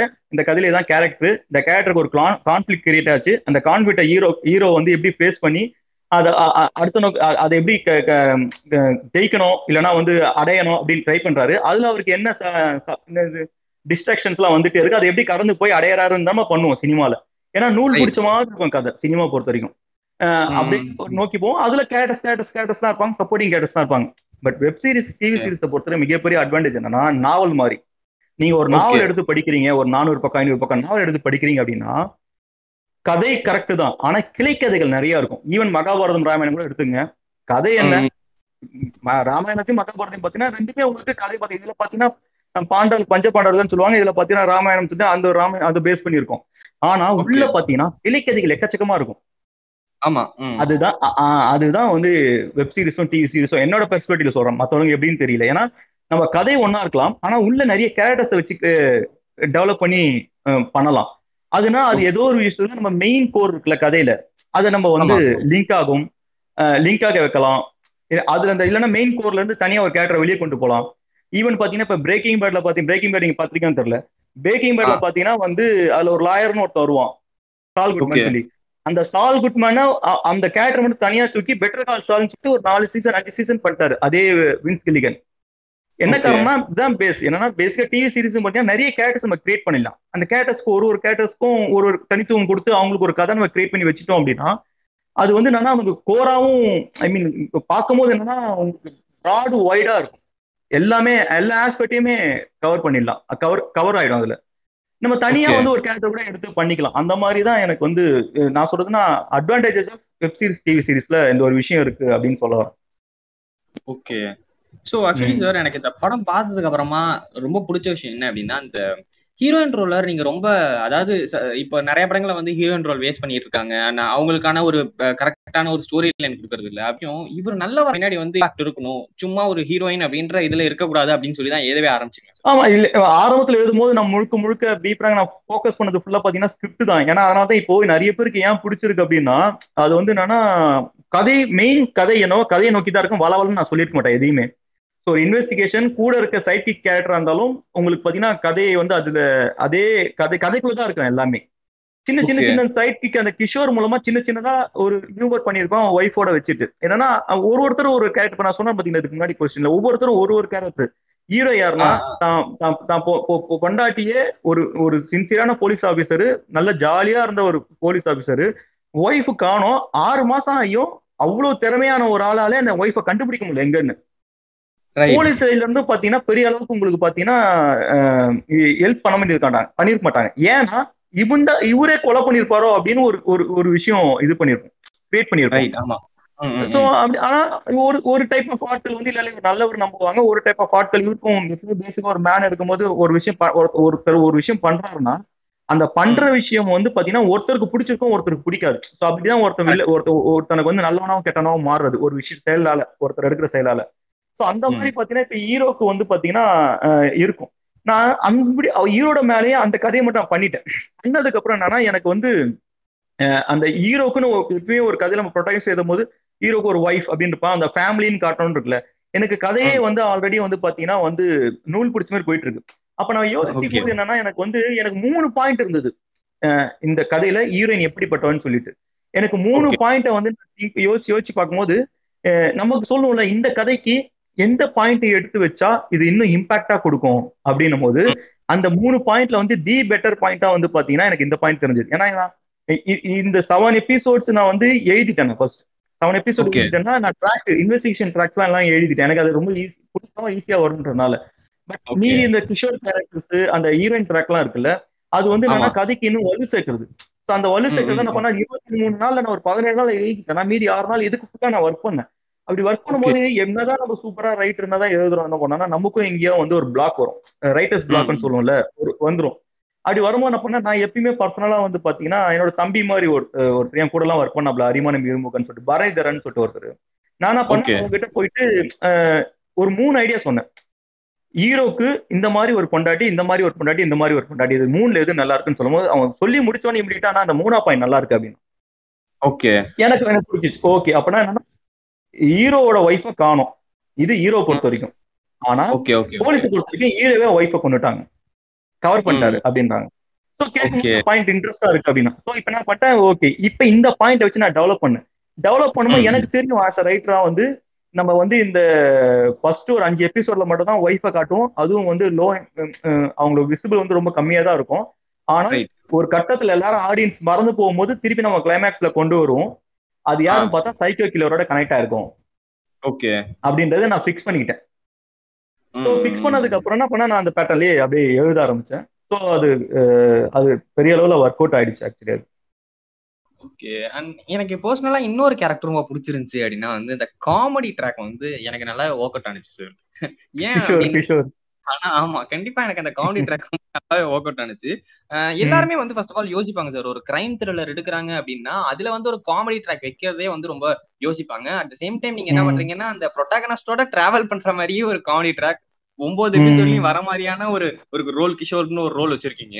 அப்படி வைக்கும்போது ம். உங்களுக்கு எங்கேயுமே தோணலையா சார் இது வந்து அவுட் ஆஃப் த மூட் போயிடுமோ? இது வந்து அஹ், ந- நம்மளோட ஒரு கிரியேட் பண்ணி வச்சிருக்கமே ஒரு ஒரு வேர்ல்டு அந்த வேர்ல்டுக்குள்ள வராம கொஞ்சம் வெளில போகுமோ அப்படின்னு உங்களுக்கு எங்கேயுமே தோணலையா சார் இது வந்து கண்டிப்பா ஒரு பிளஸ்ஸா தான் இருக்கும் அப்படின்னு நீங்க கண்டிப்பா யோசிச்சு தான் பண்ணீங்களா சார் ஆமா. என்னன்னா சி ஒரு ரைட்டரா இருக்கும்போது நம்மளுக்கு என்னன்னா ஒரு லெவல் இருக்கும். சி டோஸ் வந்து எங்க அதிகமா போகுது போகும்போது வந்து இது வந்து தவறா போயிடும். இல்ல இந்த லெவலுக்குள்ள நம்ம மெயின்டைன் பண்ணா அது கரெக்டா இருக்கும்ன்றது வந்து எனக்கு ஒரு ஐடியா இருந்தது. இதை வந்து அதனாலதான் பாத்தீங்கன்னா நம்ம ரொம்ப சீரியஸான சீக்வன்ஸ்ல பாத்தீங்கன்னா நான் அவனை வந்து காமெடி அடிக்க வச்சிருக்க மாட்டேன் அந்த கேரக்டரை அப்படி அவன் ஹியூமரா ஏதாவது விட்டியா பேசினாலும் அது ரொம்ப கொஞ்சம் அந்த மத்த சீன்ஸ் கம்பேர் பண்ணும்போது இதுல கொஞ்சம் சட்டில்டா இருக்கும். ஈவன் வந்து பாத்தீங்கன்னா செகண்ட் எபிசோட்ல இன்வெஸ்டிகேஷன் சீரியஸா போயிட்டு இருக்கோம் இவனா பண்ணா கூட இருக்க ஒரு ஒருத்தனை சந்தேகப்பட்டு அடிச்சிட்டு இருப்பான். அடிச்சிட்டு இருக்கும்போது பாத்தீங்கன்னா ஒய்ஃப் கால் வரும் ஒய்ஃப் கிட்ட பேசிட்டு இருப்பான் ஜாலியா திடீர்னு இன்ஸ்பெக்டர் பாத்தீங்கன்னா டக்கு ஐயோ வந்துட்டாரு அப்படின்னு சின்னதா ஒரு ஒரு இது பண்ணிட்டு போயிடுவாரு. சோ அவ்வளவுதான் நான். டெவலப் பண்ணிருப்பேன் இன்னொரு விஷயம் இந்த கேரக்டர் ஆக்சுவலி இப்ப நிறைய பேர் ரிலீஸ் ஆச்சு. பிகினிங்ல ரிலீஸ் ஆகும் போது இந்த பாத்தீங்கன்னா ஒரு ரெண்டு மூணு கேரக்டர் வந்து இந்த பேர் வந்து ரிவ்யூ பண்ணும்போது இந்த கேரக்டர் பர்டிகுலர் சொன்னா இந்த கேரக்டர் வந்து கதையை வந்து ஸ்லோ டவுன் பண்ணுது. அவன் ஒரு போலீஸா இருக்கான். அவன் ஏன் பார்த்தா வந்து பாடியை பார்த்தா பயப்படுறான் அப்படின்னு சொல்லி ரொம்ப சில என்ன சொன்னா முழுசா அந்த சீரியஸ் புரிஞ்சிக்காமயே சில பேர் கொஸ்டின் பண்ணியிருந்தாங்க. அப்போ ஆக்சுவலி. என்னன்னா நான் கதையில ஆரம்பிக்கும் போதே நல்ல தெளிவா சொல்லியிருப்பேன்.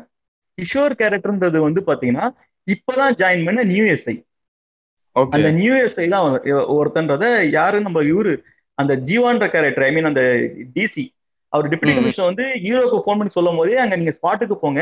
அங்க கிஷோர்னு ஒருத்தர் இருக்காரு இஸ் நியூ ஜாயிண்ட் ஸோ அவர் உங்களுக்கு இப்ப மாத்திரம் என்னென்ன மேட்ரு என்னன்னு கன்வே பண்ணுவாரு அப்படின்னு ஹீரோக்கு சொல்லுவாங்க. ஸோ. ஹீரோ ஸ்பாட்ல வரும்போது இவ்வளவு தூரம் பழகாம புதுசா ஒருத்தன் அவனுக்கு எதுவுமே தெரியாது. ஆனா தான் அவன் கை கொடுக்க வரும்போது கூட அவன் கண்டிக்காம ஹீரோ போவார். ஓகே. அது இல்லாம ஹீரோக்கு ஆல்ரெடி பாத்தீங்கன்னா ப்ராப்ளம் இருக்கும். என்னன்னா ஒய்ஃப் பிரச்சனைன்னு சொல்லிட்டு. ஸோ இதை சால்வ் பண்ணா நமக்கு வந்து நம்மளுக்கு போலீஸ் சைட்ல இருந்து ஹெல்ப் வருன்றதுக்காக தான் ஹீரோவும் இது பண்ணுவாரு. ஸோ அதனால வந்து அந்த கேரக்டர் வந்து பிகினிங் சைட்ல இது பண்ணும்போது வந்து I mean from the two thousand nineteen ஸ்டார்ட்ல வந்து பாத்தீங்கன்னா நிறைய பேர் கொஞ்சம் தவறா இது பண்ணாங்க. ஆனா மேட்ரு இதுதான். இந்த அவன் வந்து புதுசு. அவனை பொறுத்த. வரைக்கும் அவன் கேரக்டர் ரொம்ப கேரக்டர் வந்து பாத்தீங்கன்னா ரொம்ப ரொம்ப அவனுக்கு பெருசா எக்ஸ்பெக்டேஷனே கிடையாது அவனை பொறுத்த வரைக்கும். என்னன்னா கல்யாணம் பண்ணிட்டு ஜாலியா பொண்டாட்டியோட பிசினஸ் பண்ணிட்டு ஜாலியா வந்து ஒய்ஃபோட ஜாலியா இருக்கணும்னு தான் நினைச்சுக்க ஒரு கேரக்டர் அவங்க அப்பா. போலீஸ் ஆக முடியலன்னு சொல்லிட்டு இவனை போலீஸ்ல ஜாயின் பண்ணி விட்டுருவாரு இவனுக்கும் போலீஸுக்கும் சம்மந்தமே கிடையாது ஓகே இந்த நேரத்துல பாத்தீங்கன்னா அவனுக்கு கல்யாணமும் ஆயிடும் கல்யாணம் ஆயிடுச்சு ஜாலியா வந்து சரி ஒய்ஃப் கூட ஜாலியா இருக்கலாமே அப்படின்னு பார்த்தா இப்படி ஒரு கொலை கேஸ். வந்ததுக்கு அப்புறம் என்னன்னா இந்த இடத்துல கொலை கேஸையும் அவனுக்கு கான்செப்ட் பண்ண முடியாது? ஒய்ஃபு கூடயும் சந்தோஷமா இருக்க முடியாது. இந்த. பிரச்சனை மாட்டிக்கிட்ட ஒருத்தன் அப்படின்றத நான் வச்சேன். ஆனா அந்த லெவல்ல நான் நான் ரொம்ப தெளிவா இருந்தேன் ஃப்ரம் தி பிகினிங்ல இருந்து. இது வந்து மெயின் ஸ்கிரிப்டை வந்து பாதிச்சிடக்கூடாது ஏன்னா எப்பயுமே நான் நிறைய கிரைம் த்ரில்லர்ஸ் நான் உங்ககிட்ட சொன்ன மாதிரி எனக்கு ரொம்ப ஜா- like பிடிக்கனால எப்பவுமே. ஆடியன்ஸ்க்கு வந்து த்ரில்லர்ஸை பார்க்கும்போது என்ன ஆயிடுனா உங்களுக்கு வந்து பிரைன் நிறைய ஒர்க் ஆகும் பேசிக்கா உங்களுக்கு அது ஃபீல் ஆகுமான்னு தெரியல. ஏன்னா நம்மளுக்கு அடுத்து என்ன நடக்கும் அடுத்து நடக்கும் அடுத்து நடக்கணும்னு சொல்லிட்டு மூளை யோசிச்சிட்டே இருக்கும். ஏன்னா மூளைக்கு நம்ம வேலை கொடுத்துட்டே இருப்போம். ஒரு புசில்ஸ் மாதிரி தானே போவோம் த்ரில்லர்ஸை பொறுத்த வரைக்கும். அப்ப என்ன ஆமா. சம்டைம்ஸ் என்ன பண்ணோம்? பிரைன் டயர்ட் ஆயிடும். நம்மளே யாருமே டயர்ட் ஆகி சி நல்ல ஒரு இது வரும். நம்ம மூளை டயர்ட் ஆனதுக்கு அப்புறம் ச்சே இதுக்குதான் இவ்வளவு தூரம் சொன்னானுங்களா? அப்படின்ற மாதிரி ஆயிடும்.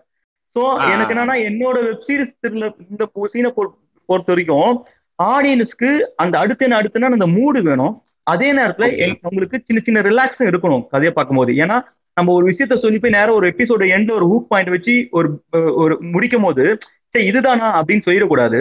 அதனால அவங்களுக்கு அங்கங்க கொஞ்சம் கொஞ்சம் கொஞ்சமா ரிலாக்ஸ் பண்ணி ரிலாக்ஸ் பண்ணி எப்படி நம்ம சும்மா எப்படி சொல்றது?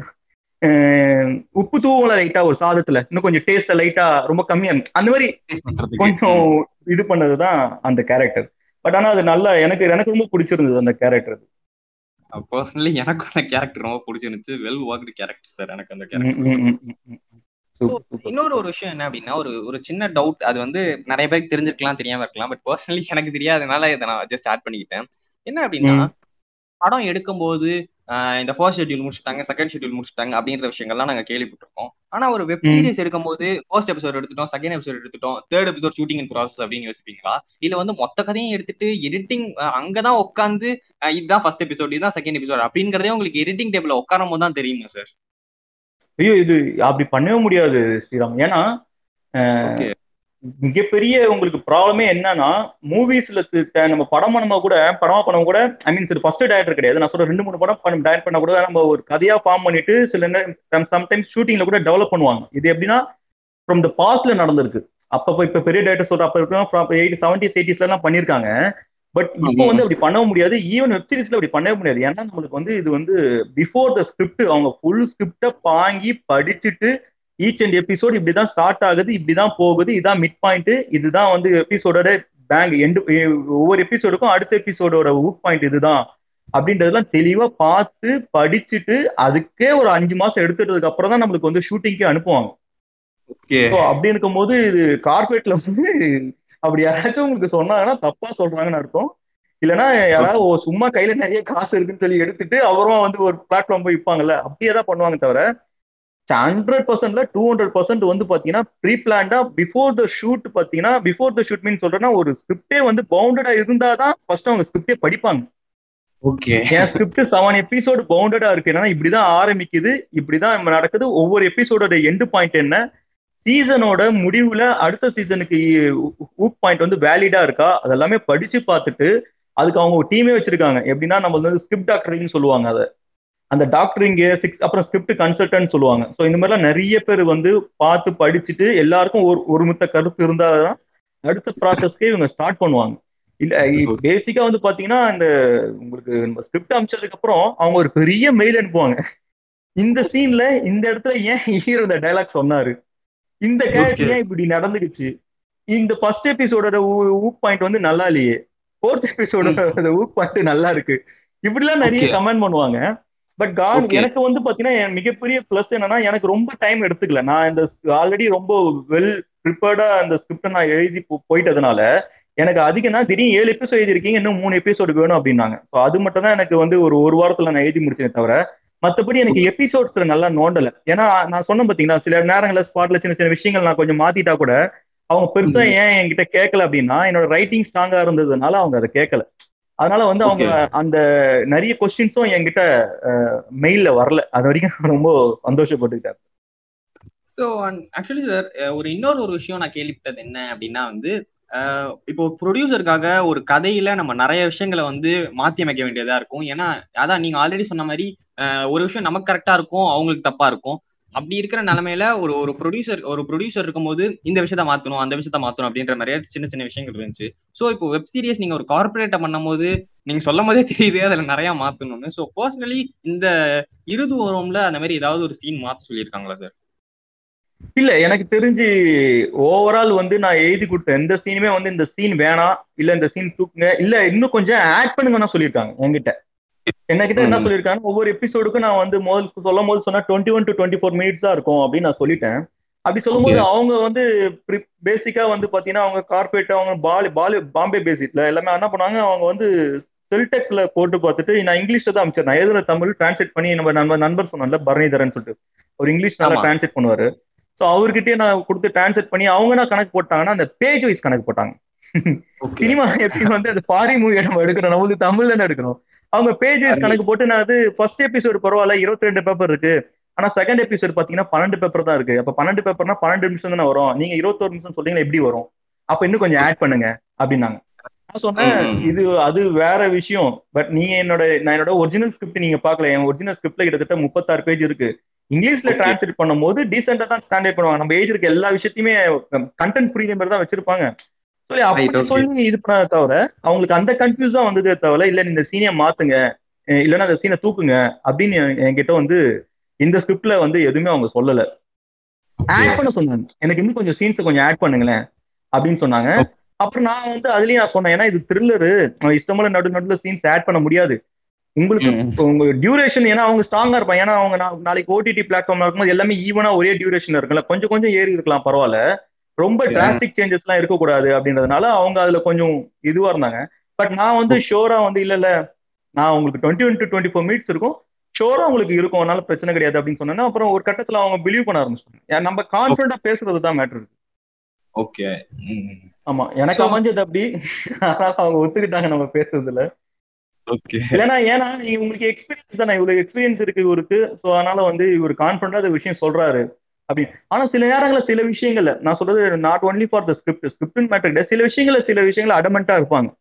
எந்திலையும் நடந்திருக்கு. எல்லாமே எடுத்து முடிச்சு நம்மளுக்கு பிளாட்ஃபார்முக்கு செல் பண்ணும் போது பாத்தீங்கன்னா சின்ன சின்ன சின்னலாம் கொஞ்சம் எடிட் பண்ண சொன்னாங்க. ஏன்னா எப்பயுமே ப்ரொடக்ஷன்ஸ் வேற பிளாட்ஃபார்ம்னு பார்க்கும்போது பாத்தீங்கன்னா அவங்க பிளாட்ஃபார்ம் ஒரு ஃபீல்ட்ல இருப்பாங்கல்ல.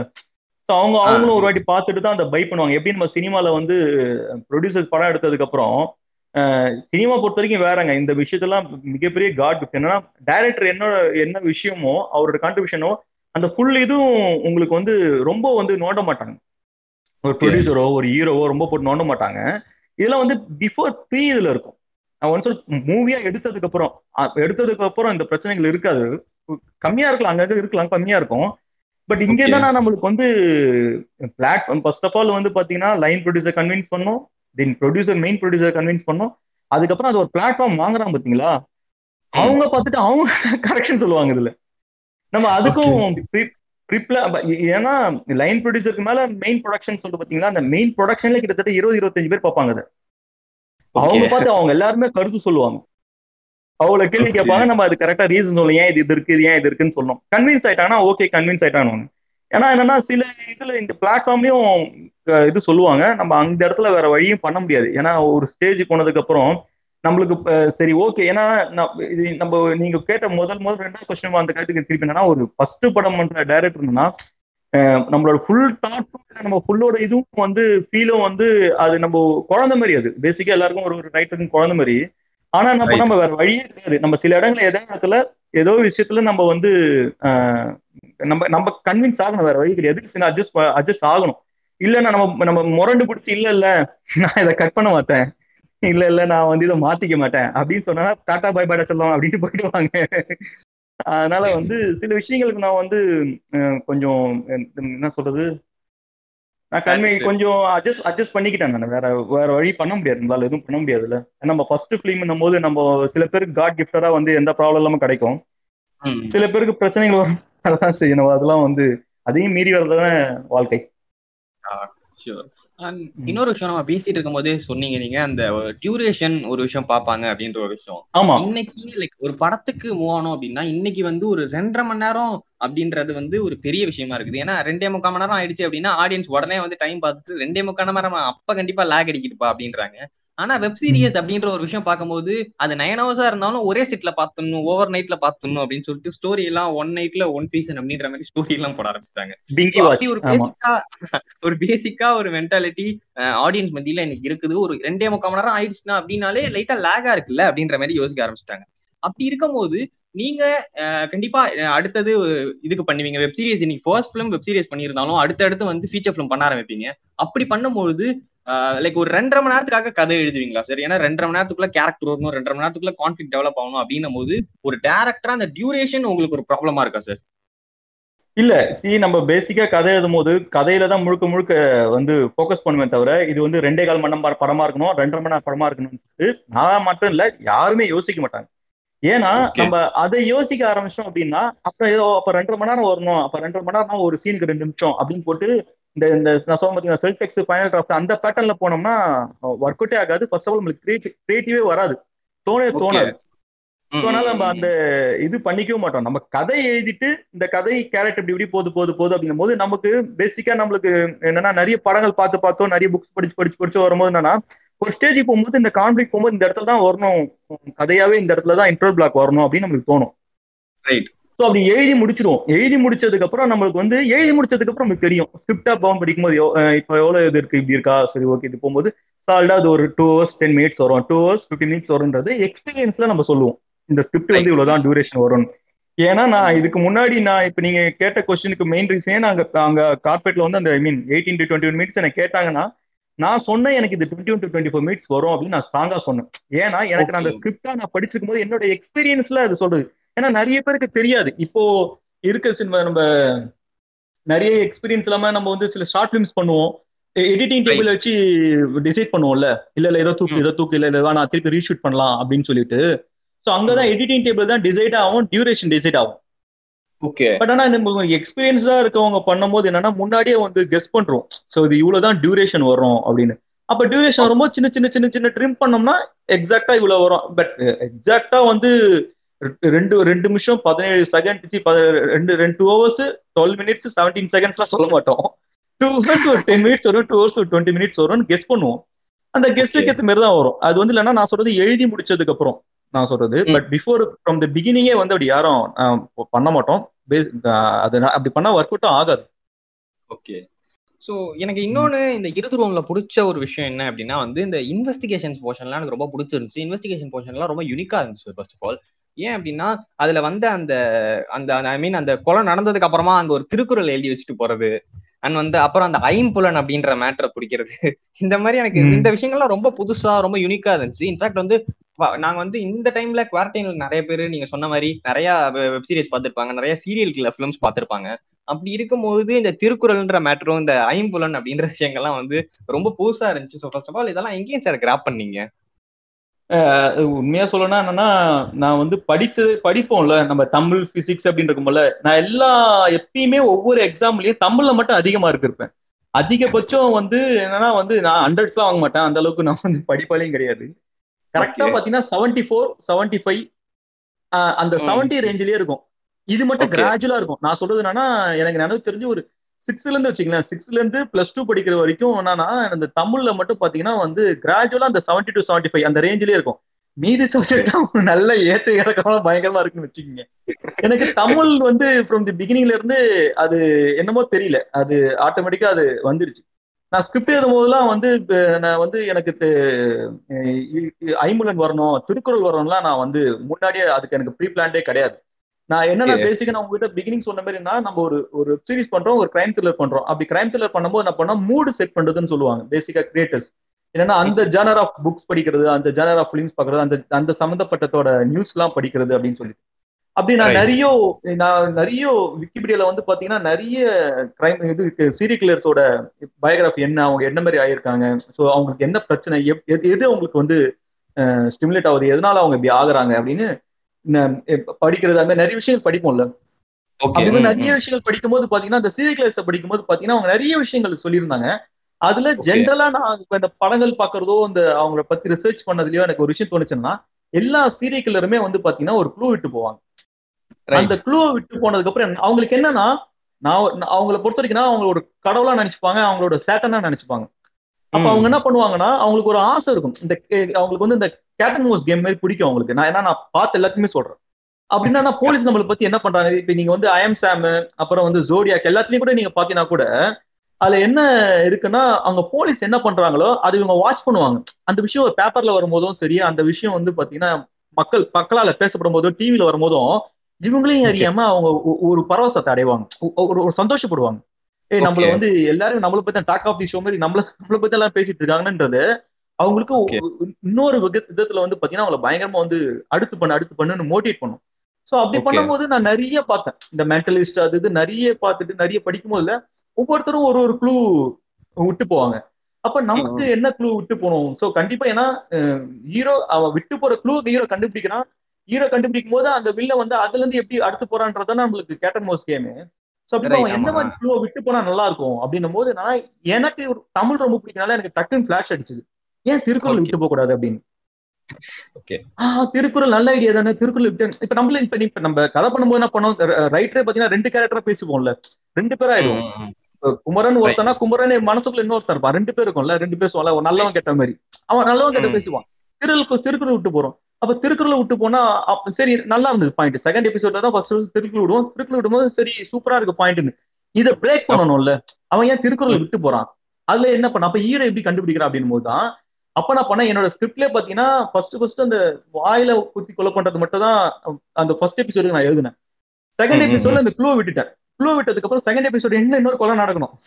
உங்களுக்கு அந்த இது செகண்ட் எபிசோட் எண்ட்ல பாத்தீங்கன்னா அந்த கண்ணு இதுவாகி ஒருத்தர் இறந்து கிடப்பாரு ஒரு ஆடி ஆடிட்டர் சோ நான் அதை நான் எழுதல. அதுக்கு முன்னாடி இந்த க்ளூ விட்டுட்டேன்ல. அந்த க்ளூ விட்டதுக்கு அப்புறம் அந்த திருக்குறளை விட்டதுக்கு அப்புறம் அதுல இருந்து யோசிக்க ஆரம்பிச்சிட்டேன். இப்ப ஹீரோ எப்படி கண்டுபிடிப்பான்? அப்படி அப்படின்னும் போது அப்ப எனக்கு ஸ்ட்ரைக் ஆயிடுச்சு. அப்ப என்ன பண்ணா சரி ஓகே திருக்குறள் விட்டா அப்ப ஹீரோ எப்படி கண்டுபிடிப்பான்? எப்படி இது பண்ணுவான் போது எனக்கு டக்குன்னு ஐம்புலன்ஸ் ஸ்டார்ட் ஆச்சு. இப்ப வாயில குத்தி இருக்கும். அப்ப பார்த்தா கண்ணு வரும். கண்ணுனா காது. அப்ப நான் பண்ணேன்? அப்ப திருக்குறள் விட்டு போனா ஏதோ ஒரு திருக்குறள் விட்டு போக கூடாது இது கண்ணுக்கு சம்பந்தப்பட்டது வாய்க்கு சம்பந்தப்பட்டது ஒவ்வொன்றுத்துக்கும் தனி சம்பந்தப்பட்ட திருக்குறளா இருக்கணும். அந்த திருக்குறள் வந்து கில்லரோட லைஃப்ல கனெக்ட் ஆயிருக்கணும். அவன் பண்ற ரீசனுக்கு கனெக்ட் ஆயிருக்கணும்னு. நீங்க நல்லா Right. சீரிஸ் எடுத்து பாத்தீங்கன்னா பாத்தீங்கன்னா தெரியும். அவ அந்த ஃபர்ஸ்ட் வாயில குத்திருக்க ஒரு பத்து பாத்தீங்கன்னா அவ அவ- அவளுக்கு அதிகமா வாய் பேசுவா. அவ வாயில நிறைய. பிரச்சனை இருக்கு அப்படின்னு சொல்லுக்கும் அந்த கதை நம்மளுக்கு இதுல பாத்தீங்கன்னா பிளாஷ்பேக்ல பாத்தீங்கன்னா வில்லரோட கனெக்ட் ஆயிருக்கும். அதுக்கு சம்பந்தப்பட்ட திருக்குறளா இருக்கும். அதெல்லாம் அதுக்கப்புறம் நான் பண்ண ரிசர்ச் பண்ணி ரிசர்ச் பண்ணி ரிசர்ச் பண்ணி இப்படி இந்த மாதிரி திருக்குறள் இருக்கா? நம்ம நல்லாவே படிச்சோம் ஆயிரத்தி நூத்தி முப்பது குரல் யாரும் மனசுல வச்சுக்க மாட்டாங்கல்ல மெமரி இருக்காது நமக்கு ஒரு பத்து குரல் சொல்ல சொன்னாலே தேடி தேடி தடை தடை தான் சொல்லுவோம்னு வச்சுக்கீங்களேன். Okay. நான் அதுக்கப்புறம் ரிசர்ச் பண்ண ஆரம்பிச்சேன். அப்போ நம்மளுக்கு வந்து இருக்கா அப்படின்னு சொல்லி அதுக்கப்புறம் ரிசர்ச் பண்ண ஆரம்பிச்சேனே ஆஹா நம்மளுக்கு கரெக்டா மேட்ச் ஆகுது. அப்போ ஓகே இதை. எப்படி ஹீரோ வந்து இது பண்ண போறான்? அப்போ ஐம்புலன்ஸ் எது வைப்பேன்னு சொல்லி அப்படி வந்ததுதான் இந்த விஷயம். ஓகே ஏன்னா அந்த ஃபேக்ட் ரொம்ப நல்லா இருந்துச்சு சார் ஆக்சுவலி ஒரு திருக்குறள் விட்டு போறது அதுக்கப்புறம் ஹீரோ வந்து அதை பிரேக் பண்ணி அவனை பிடிக்கிறது அப்படின்ற ஃபேக்ட்லாம் ரொம்ப நல்லா இருந்துச்சு. ஆமாமா எனக்கு என்ன ஒரு இதுல சொல்லுங்க சொல்லுங்க. ஏன்னா எனக்கு இது சொல்லுங்க. சொல்லிடுறேன் ஏன்னா இது இது ஒரு ஒரு பிளாட்ஃபார்ம் என்ன பண்ணிட்டாங்கன்னா இந்த ஸ்கிரிப்ட் ரொம்ப பிடிச்சி போய் ஆக்சுவலி மொத்தம் மூணே மூணு பேர் தான் பிச் பண்ணா மூணு பேருக்கும் பிடிச்சி போயிருந்தது. அதுல ஒரு பிளாட்ஃபார்ம் சீக்கிரமா அவங்க வந்து இமிடியட்டா எனக்கு அட்வான்ஸ் கொடுத்து அவங்க பண்ணிட்டாங்க. இதுல. என்னன்னா அந்த மூணு பிளாட்ஃபார்ம்லயும் ஒரு பிளாட்ஃபார்ம் ஒருத்தர் கேட்டாங்கன்னா இது தமிழ்ல வந்து திருக்குறள் எல்லாம் ஓகே ஆகும் இன்கேஸ் இதை நாளைக்கு நாங்க தெலுங்குலயோ ஹிந்திலயோ டிரான்ஸ்லேட் பண்ணோம் அப்படின்னா ஐ மீன். டப் பண்ணோம் அப்படின்னா அவங்களுக்கு எப்ப தெரியும் எப்படி தெரியும் அங்க திருக்குறள். இருக்கா அப்படின்னு கேட்டாங்க நான் சொன்னேன் நம்ம இங்கிலீஷ் படம்லாம் நிறைய பாக்குறோம் பைபிள்ல இருந்து ஏதோ ஒரு ஒரு ஒரு ரெண்டு லைன்ஸ் எடுத்து வச்சு இது பண்றாங்க நம்ம வந்து. மூட தான் கனெக்ட் பண்ணிக்கிறோமே தவிர நமக்கும் பைபிளுக்கு எந்த அளவுக்கு லிங்க் இருக்கு நம்ம பைபிள் படிச்சிருக்கோமா அப்படின்றதெல்லாம் கனெக்ட் கிடையாது இது மூடு தான் அப்படின்னு சொன்னேன் இப்ப ஈவன் தெலுங்குல இப்ப ரிலீஸ் பண்ணிருக்காங்க தெலுங்குல அந்த மூடு எடுத்துட்டாங்க. ஐ மீன் அந்த குரலோட மீனிங் என்னவோ அதை அவங்க சப்டைட்லாவும் பேசதான் வச்சுக்கிட்டாங்க. அதுக்காக சொல்ல வந்தேன். ஸோ ஆக்சுவலி என்னோட இன்னொரு கொஸ்டின் என்ன அப்படின்னா சார் லைக் எனக்கு பேசிக்கா தெரிஞ்ச விஷயம் என்ன அப்படின்னா ரைட்டர்லயே ரெண்டு டைப் இருக்காங்க. ஒருத்தங்க வந்து ஒரு பர்டிகுலர் ஹீரோக்காக கதை பண்றவங்க இன்னொருத்தங்க கதை எழுதிட்டு அதுக்கப்புறமா ஹீரோ தேடுறவங்க. அப்படி இருக்கும்போது. எனக்கு இந்த பார்க்கும்போது எங்கேயுமே வந்து இந்த ரோலுக்கு வேற ஒருத்தங்க பண்ணா நல்லா இருக்குமே. அந்த ரோலுக்கு அவங்க பண்ணா நல்லா இருக்குமே தோணவே இல்லை. எல்லாருமே ரொம்ப கனெக்டடா இருந்தாங்க. எல்லாருமே வந்து எனக்கு வந்து ரொம்ப நல்லா அதாவது செட் ஆனாங்க. ரொம்ப நல்லா கனெக்டடா இருந்தாங்க. ஆல்ரெடி நல்ல படம் ஆல்ரெடி நல்ல படங்கள் மாதிரி இருந்தாங்க. இன்ஃபேக்ட் அந்த படம் பார்க்கும்போது. சோ அப்படி இருக்கிற நிலைமையில நீங்க வந்து ஒரு படம் படம் எழுதும் போதே வந்து நந்தா சார் தான் ஹீரோவா இருக்கணும் அப்படின்னு யோசிச்சீங்களா? இல்ல வந்து படம் எழுதி முடிச்சதுக்கு அப்புறம் அவர் அவர் கரெக்டா இருப்பாரு அப்படின்னு அவர் ஃபிக்ஸ் பண்ணீங்களா? இன்ஃபேக்ட் அந்த காமெடி ட்ராக் கூட எனக்கு அவர் அவர் வந்து கரெக்டா அந்த கிஷோர் அப்படின்ற ரோல் வந்து கரெக்டா பிளேஸ் ஆயிருச்சு அவர்கிட்ட. எனக்கு அவரை தாண்டி வேற யாரையும் யோசிக்கவே முடியல. அந்த படம் பார்த்ததுக்கு அப்புறம் வேற யாரையா செட் பண்ண முடியுமா அப்படின்னு நான் யோசிச்சேன்னா வேற யாருமே எனக்கு செட் ஆகல. Because they are being a perfect partner to that film so அப்படி இருக்கும்போது நீங்க எப்படி சார் இந்த கேஸ்ட் எப்படி சார் செலக்ட் பண்ணீங்க? இல்ல நான் வந்து நம்ம பேசிக்கா சொன்னதா ஏற்கனவே சொன்னேன். என்னன்னா ஸ்கிரிப்ட் எழுதும் போது நம்ம வந்து டியூரேஷன் கேரக்டர்ஸ் யார் நடிக்கிறது எதுவுமே நான் ஃபிக்ஸ் பண்ணிக்க மாட்டேன். ஒரு கண்டென்ட் அந்த. கண்டென்ட்டை பேஸ் பண்ணி நம்ம ஸ்கிரிப்டை டெவலப் பண்ணிட்டோம்.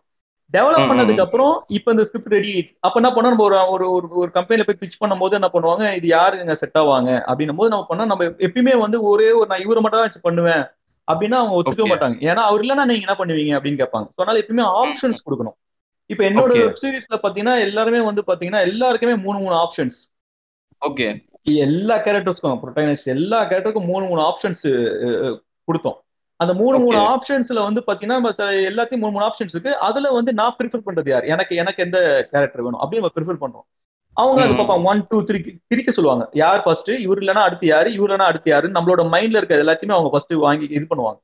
அப்படி. பண்ணும்போது பாத்தீங்கன்னா வந்து நம்ம இதெல்லாம் செலக்ட் பண்ணி விஷயம் என்னன்னா பேசிக்கா உங்களுக்கு ஏன் எந்த கேரக்டர்லயும் உங்களால வந்து கெஸ் பண்ணி வெளியே இன்னொரு கேரக்டர் பொருத்தி பார்க்க முடியல அப்படின்னா.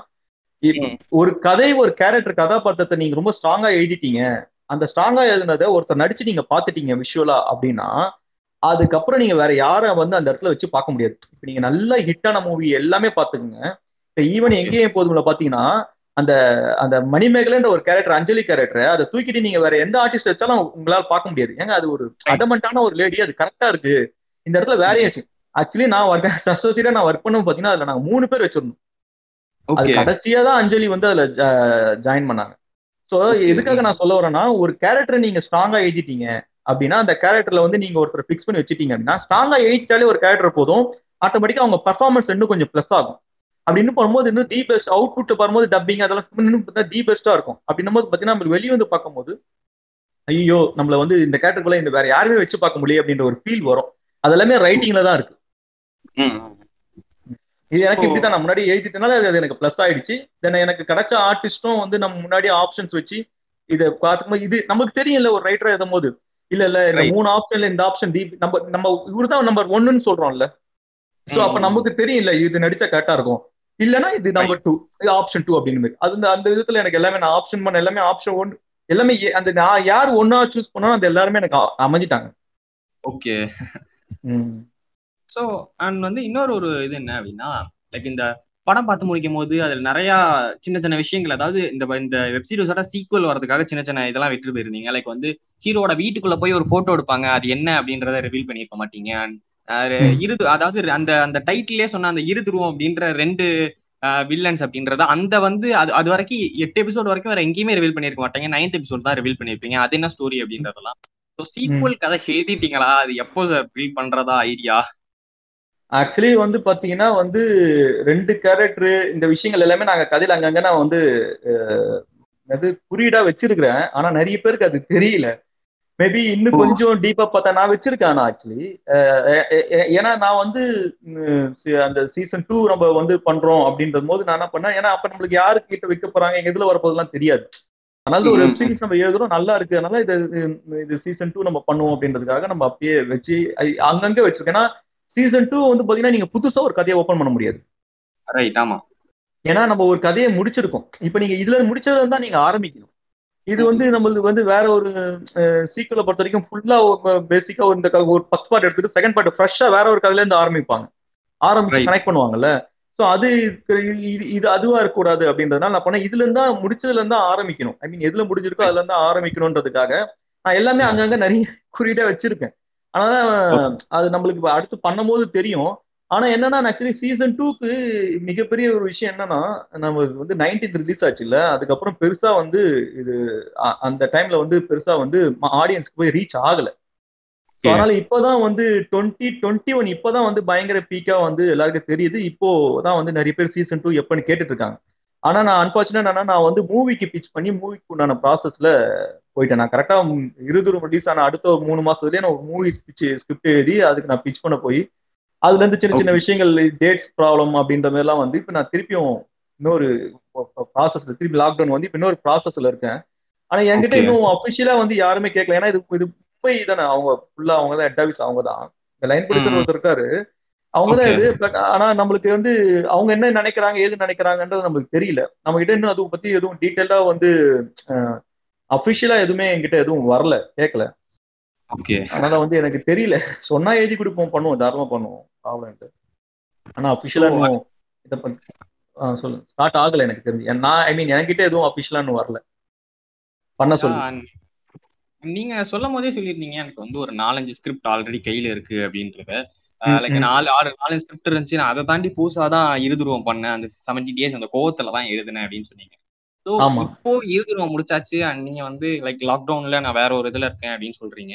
ஸோ இப்போ இந்த பழைய ஸ்கிரிப்டே தான் இது பண்ணிருக்கீங்களா? இல்ல புதுசா ஒரு ஸ்கிரிப்ட் எழுதி அந்த ஸ்கிரிப்ட்ல மூணு புதுசா நான் மூணு ஸ்கிரிப்ட் பண்ணிட்டேன் அந்த அந்த கேப்ல நான் இருதூரம் முடிச்சு மூணு கதை பண்ணிட்டேன் நான்.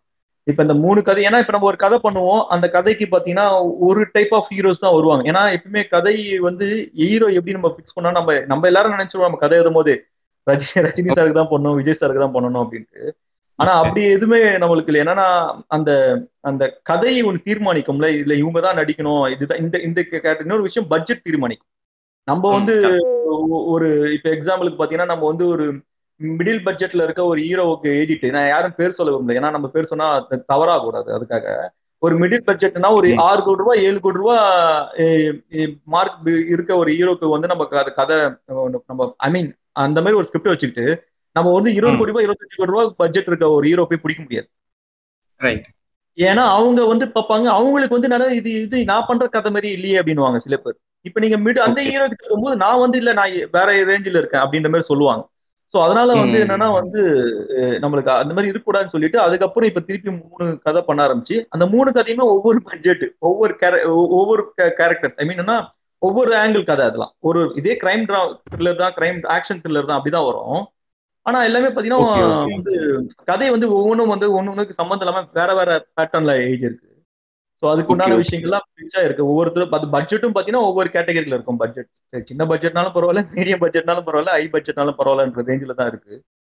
ஸோ அப்படிதான் இப்போ போயிட்டு fix பண்ணிட்டு இருக்கு ஆல்மோஸ்ட் ஓகே நினைக்கிறேன்னு ஒரு ஒன் ஆர் டூ மந்த்ஸ்ல பார்ப்போம் காட்டு so finally we are at the end of the show sir really இந்த கான்வர்சேஷன் ரொம்பவே நல்லா இருந்துச்சு. நான் அந்த படம். பார்த்ததுக்கு அப்புறம் உடனே ஃபீல் பண்ணேன். லைக் இந்த படத்தை நம்ம இத்தனை நாளா செலிப்ரேட் பண்ணாம விட்டோம். கண்டிப்பா இப்போ நம்ம செலிப்ரேட் பண்ணணும் அப்படின்னு சொல்லிட்டு தான் உங்களுக்கு ஒரு மெசேஜ் பண்ணேன். லைக் நீங்க உடனே பார்த்துட்டு ரிப்ளை பண்ணிட்டு இதெல்லாம் பண்ணீங்க. ஸோ அதுக்கெல்லாம் ஃபர்ஸ்ட் ஆஃப் ஆல் ரொம்ப தேங்க்ஸ் இவ்வளோ கேள்வி கேட்கும் போது ரொம்ப காமா என்ன நடந்துச்சு அப்படின்றதெல்லாம் பொறுமையா அழகா சொன்னீங்க.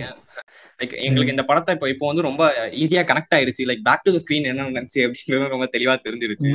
So really thanks for coming sir thank you thank you thank you இந்த விஷயங்கள் இப்ப நான் சொன்ன விஷயங்களை இன்கேஸ் ஆடியன்ஸா வந்து நீங்க கேட்கும் போது உங்களுக்கு ஏதாவது தவறா பட்டிருந்தது தென் வந்து இல்ல இல்ல இது ஏன் இப்படி சொன்னாரு? அப்படி இது என்னோட பர்ஸ்பெக்டிவ்ல சொன்னது. மேபி நம்ம வந்து மனுஷனா பிறந்தோம் ஏதாவது சில சில நேரங்களில் சில தவறான ஏதாவது வேர்ட்ஸ் புண்படுத்துற மாதிரி இருந்திருக்கலாம். ஸோ அப்படி ஏதாவது இருந்ததுன்னா என்ன வந்து உங்களோட ஃப்ரெண்டா நினைச்சோ இல்லை அண்ணனா நினைச்சோ இல்லை தம்பியா நினைச்சோ என்ன மன்னிச்சிருங்க. தேங்க்ஸ் டு ஸ்ரீராம் ஃபிலிம் பே அவங்களோட ரொம்ப நன்றி. ஏன்னா வந்து இது ஆக்சுவலி எனக்கு நான் கொடுக்குற செகண்ட் இன்டர்வியூ ஆஸ் அ டேரக்டரா ஃபர்ஸ்ட் இன்டர்வியூ இந்தியன் எக்ஸ்பிரஸ்ல கொடுத்துருந்த மொபைல் டூ தௌசண்ட் ரிலீஸ் ஆகும்போது. என்னோட second interview thank you Sriram thanks thanks